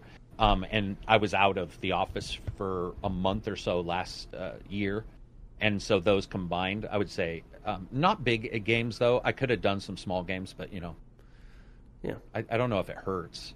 In fact, it could pro- it's probably refreshing. It's just you have to decide what you want to hit because a lot of times it's easy because people identify it for you. Mm-hmm. People identify because they're talking about Ori or whatever, so you're you're focused on it. You're like they're talking about it, and I'm talking about it. That I'll cover. But Yeah. when it's when there's a lot not coming out, you, there there's sort of like a okay, what do I cover? Sometimes there's too many options. Sometimes I just shoot out a tweet. Like I remember with Far Cry New Dawn, I asked people like, "Hey, I this was when I was just like interested in post-apocalyptic games. I was like, would you guys think this would fit?" And people were like, "Yeah, definitely." And then like as it approached, I was like, "Ah, it doesn't look that good." So never mind. Eh, it wasn't. Yeah. Uh, for me, I would say it's tough for me to go back to games, but I take really big advantage of these points in time where like we just have Kakarot and that's it, and like Ori's coming in February, and like that's really it for me in the terms of interest. Where I do like to go back to games, or I do like to clean up the backlog. That's why a lot of people complain about their backlog. I probably, if I looked at back to the N64, I'm sure, or the SNES even. I'm sure I have like a very large backlog, but I just look at what I care to play, and I don't have a very big backlog. I think the most intimidating one sitting there is Chrono Trigger on my DS. That's the one that I'm looking at that like one day I want to sit down and play. Uh, but for me, I try to tie it into my work a little bit if I think it'll work. Like right now, I'm I'm tinkering with playing on the Game Boy because we're two hours in, so I'll talk about a little pro- project I've been working on. Um, you know, I've been I've been toying around on the Game Boy, and I'm just like, maybe I should just make like a video about you know, should you play or buy, sorry, a Game Boy in 2020 and maybe combine that with like the Analogue Pocket Sure. that's coming out and review that. Um, you know, and so I like to combine my nostalgia trips with projects because I think, you know, I can always go back and just go put the nostalgia goggles on and just enjoy something. But I also just enjoy playing new shit too. So it, it's kind of fun to go back and take like a different angle on it because it makes it more fun for me. So I try to combine them. You guys will know in December I did a 2019 review for Divinity Original Sin 2 and it got like 90k views. Like people just sometimes like to revisit titles and rediscuss things years later and so uh, I try to combine those two and it works pretty well. So it hasn't hurt me as much as it used to. It used to be a big problem. I also use it for study. So like I think I watched every GDC video there Mm-hmm. was because you just don't have time sometime when you're covering 10 games. And so Right. it's been a very good time. And reading. I like to do other stuff outside of YouTube, strangely. Yeah. Number It two. sound not, not like it. What are some of the best podcast or half watching a show slash sport games uh, for you? So far, I've found Slay the Spire and Darkest Dungeon to work well. So, like, what's a game that you maybe play when you're just chilling on the couch and you're like half watching something? I can't do that anymore. I used to be able to. I, yeah, I mean, I just I've tried and I'm just the way my brain is wired is I want to focus on one thing, right? I I can't do I can do multiple things at once, but I like my girlfriend makes fun of me all the time because when we text, I have typos or I just write words that make no fucking sense. And and and it's because I'll be playing my game and I'll quickly try to shoot out a text and then put my phone down and then like I'll just mess up. It's because like I'm trying to do two things at once. I'm trying to focus on one thing while doing another, and I just I feel like I'm gonna either I'm gonna suck at the game or I'm gonna be interested in what's happening on the TV. And eventually, I'm just like I'll just watch TV because I always play games. and I focus on voice acted games a lot. So like even my MMOs are voice acted, which means I want to listen. So like I was gonna say DC Universe Online because I I fucking adore that game and it doesn't require a shit ton of uh, whatever, but I actually enjoy the voice acting, so I want to listen to it. Um, yeah, maybe a Kotor. No, because I want to listen to the voice. Maybe. Oh yeah, Slay the if Spire is one that makes sense. Like I'll sit in a party with my friends and just play it and like not focus on. I'll just play the game kind of and just like focus on the conversation. But that's about it, and that's still not like TV or something. and I could play board game video games for sure. If there Oh, were like, and there are a couple that I have that I would Yeah. play. It just all depends. All right, number three from Great Ape is what would you guys like to see in the next Far Cry game or a return to the Far Cry 2 style gameplay, Primal 2? I'd at the very least like less random things happening when you're talking to an NPC or in the middle of a mission. I think the difficulty in general could be increased and less copy and pasting of mission types in different zones could help. Do you think that the recent editorial changes at Ubisoft will help the franchise? It's the hell you know versus the hell you don't know. So I have no clue if that'll fix it. Ooh, deep. Um, though you didn't like Primal, I would like to see a return to Primal very much. Uh, I would like to see them branch out in those kind of oddities versus just more guns. You know, I, I by the way, Far Cry 5's story was actually very cool. And the, some of the weird shit going on there, I actually thought that was great. Um, but I would agree with him and all the other stuff. Like random spawns in five are ridiculous. Like they had a fishing ability in that game, and you could barely fish because you got attacked by fucking every animal. Two people on a Yeah. plane. The bad guys knew where you were all the time. Um, I don't know what Yeah, I would like. dynamic to see them and there's to. just being harassed, and oh, that's Oh, the dude, one yeah. thing I just wanted them to tone down because it's or like, a mod. Is there a mod available? We were talking about this before. I don't, play Ubisoft games on PC because mm. I usually don't hear great things about their ports. But yeah, I just I personally hope that they design wise, like just the interaction is great, seeing the world alive. It's just a little too much. Like they should just do what like.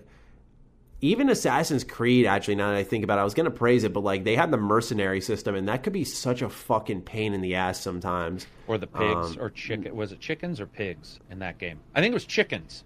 Wasn't it chickens in Odyssey that would attack you all, and people were dying from? Chi- I think that's the game it was. I- Oh, it might be. I don't know. Actually, I've never heard that. That sounds kind of funny though. But I, I, Yeah. I just yeah, man. The, the constant like, Mm-hmm. you know, someone's got to be doing something to you. It's like you know, it's it's developers not realizing like sometimes we just like to breathe and just hang in a world. And Also, I'd like to see Far Cry go to VR. That would be cool. If it hasn't already.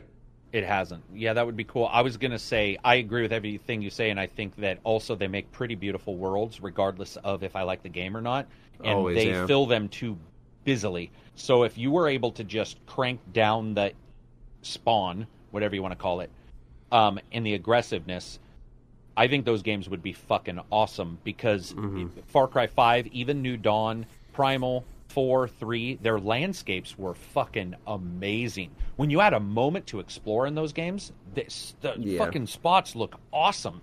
It's just you never got a chance to look at a rock because you're getting shot in the face Hundred percent. or attacked by a fucking weasel or you know there was always something. All right, next question comes from Big Orc Boss. what's uh, we're nearing the end here. We only got like three more questions. Um, what are the absolute best and worst licensed book, movie, television, etc. games you have ever played, and why? For me, the best example of a licensed game that I have played would be Total Warhammer 2, and the worst I've played is Dragon Ball Z Sagas. That game is really bad. Do you have a uh, a particular best and worst licensed game you've played? Probably Vermintide for Warhammer. You think that's like a best? I really did. Yeah, yeah. I really Cool. think they did a good job um, giving you the different character classes and just. I love Warhammer. Mm-hmm. Um, worst. I mean, Jesus. IPs are known to be terrible when it comes to games. There's there's thousands of choices for how bad. Um, A licensed game though. Oh man. like Star Wars, there's a ton of shit Star Wars games. There's a ton of shit. Oh, dude, DC. I, spot, I played Superman on the N64, considered one of the worst games ever made. Yeah, that's a bad one. So I'd say Superman. That's a bad one. Hmm. Yeah, for me, best licensed game. Best licensed game, Toy Story three.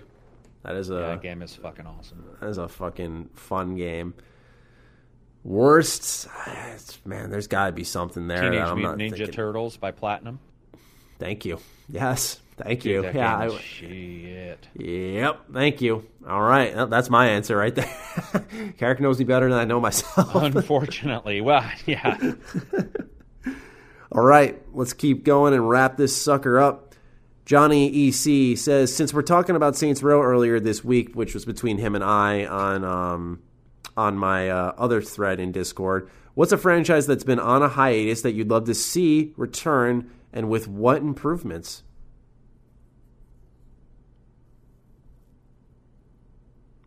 Hmm, I, I think I think uh, Mass Effect would be a an obvious one.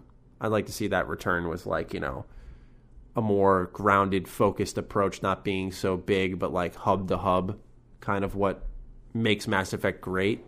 Uh, I know a lot of people nowadays. I've seen the conversation shift and say like, eh, Andromeda's actually not that bad, but I just think it's uh, still pretty bad. I'll be honest. So I uh, I would like to see that series come back and keep the gameplay. Gameplay is great, but uh, maybe hand the, the series off to a different set of devs or or ones who want to tell competent, impactful stories.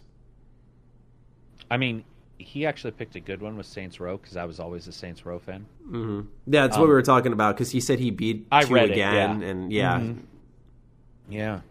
I mean, I don't know if is is Mass Effect or Saints Row technically on hiatus though. Like, how long would a hiatus? How long would we consider a pause be?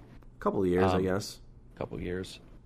Uh, like a couple, like I guess knowing though, because Mass Effect, I'd be like, oh, they're making one, but they did say like after Andromeda, it's it's quote on ice. Yeah, So- true. You know, I guess you could say like Dishonored, but Dishonored was great. If that came back as is, I wouldn't be too upset. But there's just series that lie dormant. Jade Yeah. Empire. Uh, Medal of Honor. That's By coming back in VR. Did you know that? Oh, I did. Yeah, I don't know how I fucking forgot. Actually, yeah, I, I was gonna did. say if you didn't know, I was about to blow your mind because yeah, that game looks yeah, fucking no, awesome. um, uh, but there, the reason why I actually mentioned Medal of Honor is there's the other war game by EA where you were four people in a in a, a squad. There was two of them. And they had destructible. Uh, it was like Battlefield, but it was right before Battlefield. Army of Two. No, no, but that one I honestly would like to see return. I liked Army of Two. I, like the first of them. one. That's the only one I played. Second one was not as good, but yeah, those Okay. games were good. Um, it was like not army men. That's not right, but it was four dudes, each with a goofy personality, and it was a war game like Battlefield. Um, Is it like mercenaries? I no. no, okay, there you go. It's not going to happen. D- forget what I said. Mercenaries for sure. I Oh. am a freakish Mercenaries one fan, somewhat too. Um, won't happen, but or it may. I don't know. Uh, Hmm. Didn't we, where's the IP on that fucker? Do we know? I know you're doing stuff for it, but is there? Yeah, as far as that? I'm aware, yeah, yeah, I can talk about it. As far as I'm aware, currently Mercenaries is owned by EA. Mercenaries. I would Yeah. love to see. I fucking Mercenaries one on the original Xbox, the original original was fucking amazing. I would love to Yeah, the first first one was great because it was just like GTA in South Dude. Korea or whatever, or North Yeah, Korea. I'm sorry. Yeah, It's just the like, second one tried to get a little too uh, I don't know what the term gritty or whatever. Yeah. All right. Last set of questions comes from Mike Fury. We'll do this in a rapid fire fashion because we're passing the two and a half hour mark. Despite the show, just this is a really good episode. It's one of my favorites. I didn't realize this. Oh, damn! It is late. Jesus Christ. Mm-hmm. it's late as shit. Number one, do you guys think that Vampire Bloodlines 2 will be delayed? Yes. Yeah. 100%. All right.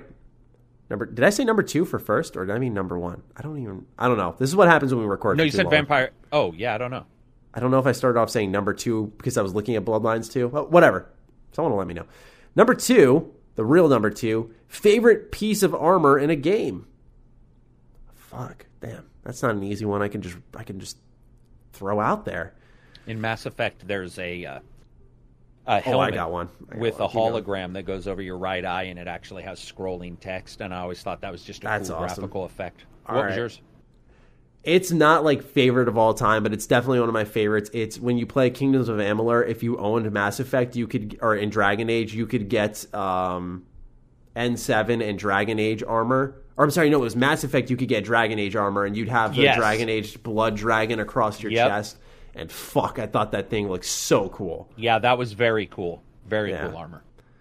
Number three is favorite upgrade in a game. Favorite, I guess, ability, power, skill that that you could accomplish in a game. Mm, man, Dragon Age Inquisition of all things has a shadow stab where you're fighting, you hit it, and your character does uh, like the you know the shadow leap stabs out, and then you can reverse it and go right back after a parry. And for some reason, it I did it once in the game, and I was like, "Holy shit, this is amazing!" And I really dig that. Also, anything in Mass Effect, uh, the one in Mass Effect where you pick an enemy up and you just let them float into the sky is fucking and watching them n- wheel around in the sky is such a powerful feeling both of those would be my power upgrades that i like one that I really like is um, for those who play Smite. There's this god called Ra. He's been there since like the very beginning, and he has this ultimate. Uh, where you press triangle or whatever it is you activate ultimate on PC. I want to say it's like Q or something. Um, and it's just this long ray. And when you do it, he like puts his arms out and he closes his hands real fast and like shoots a a large, like I said, sun ray out of his mouth, and and like the sound design for it, I think Smite has really underrated sound design because it sounds so good, and it's just like a, a shotgun blast that goes a million miles, and it's really hard to land, but if you do, it it destroys your opponents, and when you're like in a tight match and you see like players trying to run for their life, and you're like, no, you don't, and like you just anticipate where they're going, you press triangle, and you just snipe them for like 800 damage awesome feeling for sure. I mean, that's one of the kind of the things about the game in general, but Ra in particular, he's not the best god in the game, but oh my god, when you land that ability, it feels fucking awesome. Honorable mention has to be the shout in skyrim i actually do Oh like it. yeah, yeah, dude yeah. it's I, it saved my bacon because i forget to use the shouts all the time and i'll be in vr Yeah. and i'll be you know kicking somebody's ass or whatever and i told you i changed my shout to saying maddie does not have vr i gotta switch that too Are you I use the serious? voice. Wait, yeah yeah i switched it to maddie does not have vr and it's Oh, my God. um, i gotta change that but the, the, the scream is if you're in the middle of a battle and there's guys circling you in Skyrim and you do that and watching everything in the game world shatter and explode and then fly around is fucking really cool. That's that's funny. I can imagine what your wife's thinking when you're just screaming that in your bedroom or whatever. I don't even know if she listens to me anymore. Favorite new IP in the of the 2010s. We kind of went over this already. Um, mine was mine was Danganronpa. Favorite IP of the 2010s? New IP, new IP, like a new series that came out. Mass. Effect Oh. in 2010s. I mean, The Mass, I thought Mass. Effect started in 07 or 08. oh fuck, dude, did it? Yeah, I think Yeah, 'cause because it was Mass the Effect part of the Xbox 10. 360's 3.3, the BioWare Bungie and and uh, Bizarre. Um, 2010 new IP. Damn, I don't know. New IP. Um, well, I mean, there's only They're, one game. they're established Oxenfree- series now. Oxenfree. Oh, okay. Oh, that's a good pick. I like that. That game's awesome. Yeah. Are, are you excited for the one that they're making? Uh, the the the hell drinking game one. It's out. It's, It's, out. Oh, I reviewed it. you don't like it? It was, dude, its writing was horrendous compared to Oh, Oxenfree. that sucks to hear. Yep. Sucks to hear. Number five, what game do you guys think will be the Greedfall of 2020? Will fly under the radar, but is really good. Mm. I mean, we got to get a list of games for that. But uh, I, I think early contender is probably Ori. I feel like there's not enough chatter for like what looks like a fucking gorgeous game. I would, hmm, yeah. So one that's not talked about a lot. I'm just looking at the lists here. like the Greedfall. Like it's just like a handful of people. I just feel like there's industry discussion, but I feel like Ori Ori's been in the making for a while too. So like it kind of makes sense why no one's really talking about it. It's like all right, just come out already. But when you think of like Xbox exclusives, you're sort of already. In, granted, it's coming to PC too, but you're kind of already fighting an uphill battle at this point in time. Um, and then to get that wide mainstream attention on uh, a Metroidvania title is really tough too. So I'll, I'll say that's what I'd Wasteland. Three. yeah, Because, just because it has the ability that it's possible that could end up turning out to be one of those games that like people ref, you know sort of believe it's just an old fallout style title and they don't really look Right. at it but the last couple trailers i saw r- uh, really intrigued me Right. Makes sense. Last question of the day before we wrap up this show. The weirdest things you guys have ever eaten. Fuck, we already answered that at the beginning of the show. We, We were talking about the uh, the toothpick and the the packet and everything. Yeah, we've we've ate some serious shit before. and i don't oh my. experiment with food anyway do you Uh, well, de- define what you mean by experiment consider- with food. Like, are we talking like bull testicles or whatever? yeah or that- uh, anything but even i just don't even experiment like i don't like sushi i don't well Oh. that's seafood i hate seafood Oh, but like okay. i don't really experiment much i'm not if i go to a new restaurant if I, if i go to a chinese restaurant usually i'll get the typical stuff like kung pao chicken or I'll literally get a burger and I everybody. was gonna say, yeah. Chinese I was food. gonna say Yeah. you're the guy. You're the I- guy who gets like chicken fingers at a fucking diner where there's Dude, like so many probably options. been it's been in the oven for like six months and shit because nobody orders them there. But yeah, Yeah. I don't experiment with with grub much. No, I definitely, I definitely love to test out new food. Then, it, it, compared to what you're saying, for sure. Like, I, I find that exciting. Um, but I definitely have my limits. You know, there's certain things like I'm a very, I'm a visual eater, so sometimes I like a garbage plate, but there are times that shit just does not work, and it's like way too much. We had uh, this, this, we went to this. Uh, me and my girlfriend went to this place where they served like pita uh, stuff, and they'd like coat the inside with like hummus, and then they like, I mean, dude, this this this pita bread's like this tiny, like it's a little whatever, and they they painted. That's the best term to describe. it. They paint the inside with hummus. They put this like sesame seed sauce. They put like tons of chicken shawarma in there. They put cabbage. They just put like lettuce. It was just a fuck ton of food, and that's that's where I get turned off. I'm like, all right, like I get you know some of the American mentality, if you will, is like eat big, but like this is fucking insane. Like I don't need this much for a, a pita sandwich. And you I just couldn't pick it up. described everything I hate other than cabbage. Like all the other stuff I would never eat, and hummus is fucking revolting to me. So like, do you? So you can eat hummus? You don't mind hummus? I love hummus. Yeah, I love hummus. No hummus. shit, really? Yeah, yeah. Man, yeah, dude, I'm I'm a mayo guy. Like if there's anything, Oh, yeah, it's just mayo. I don't really mess with any of that. I would, Stuff. I would, in that case, I would kill to see you try like my avocado oil mayo because it's like a healthier version of mayo, if you will.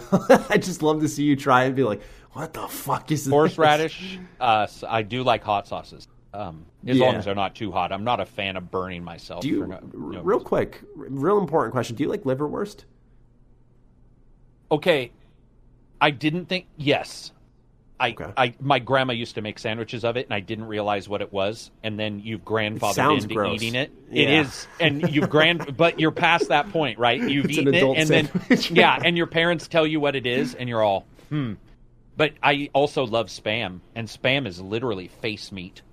I mean, it's pretty nasty. Really? Spam Really? is created. Yeah, they get a skeleton of an animal that's got remaining meat, and they use a pressure washer to remove the remaining meat. They pack it together. But fried spam and eggs in the morning breakfast, like uh, instead Mm-hmm. of bacon, uh, or on a sandwich, is so good. But a grandfathered in. If you told me today would be the first day I ate spam, I would probably look it up and be all, "It is not the first day I'll eat spam because I will not eat that." But mm, Yeah. yeah, yeah, liverwurst. It's funny you mentioned that, man. It it's it even caused me to like remember the taste because I haven't had it in. Isn't that a grandmother thing? Because that was for me. My grandparents ate it. I think so because my, my I never tried it. I used to make cold cut sandwiches all the time. Like I'd always have like turkey and cheese or, Right. or ham and cheese, and I was like, I'm getting bored of it. My mom one day came out with like a liverwurst sandwich with a little mayo, pickle relish, and I'm just like, what the hell is that? And she just told me it's liverwurst, and I'm like. I just had a fuck it moment. I'm like, yeah, the name doesn't sound great, but I'm just gonna try it because I want a new sandwich. And mm-hmm. like, when I put it on, when I saw her sandwich, though, I was like, that does look it does look good. Like you know, like you said, it's like a a grandfathered in thing. Like it's a taste I know as a kid. I'd be like, ugh, Yeah. gross. Yeah, I, I admittedly, yeah, I would I would probably have a sandwich with that on it. Definitely. All right. All right, ladies and gentlemen, if you listen this deep, a sincere thank you. This is our, our longest episode in a while, but uh, it was a great one. Uh, we're at two hours and forty four minutes as we uh, we wrap this one up. So, like I said, you know, if you guys got this deep, we really do appreciate that. Yeah, um, so. certainly we kept kept you busy during something, whether it be work or just playing a game. Maybe you're like uh, Great Ape said, just you know, playing Slay the Spire or Darkest Dungeon, something along those lines. Uh, we're glad to be your your co-pilot, if you will. Um, but Carrick, any closing words, or shall I wrap it up? Hashtag strange meats. Yeah, you got yeah. this one. Hashtag strange meats. I want to see who gets to this point. I hope nobody cheats and just goes Yeah. to the end. But Yeah, we'll see. if we get a lot, we'll know. yeah, right. Because no one's gonna be like two hours and forty five minutes. Nah, I'm good. Yeah, Um, I'll just get the, I'll just get the Twitter post at the end. Yeah, we appreciate you guys so much, and we will talk to you all next week of episode 238. I believe that's the episode number. If not, I promise you I'll have it right next time. Do take care of yourself, and we'll talk soon. Peace out.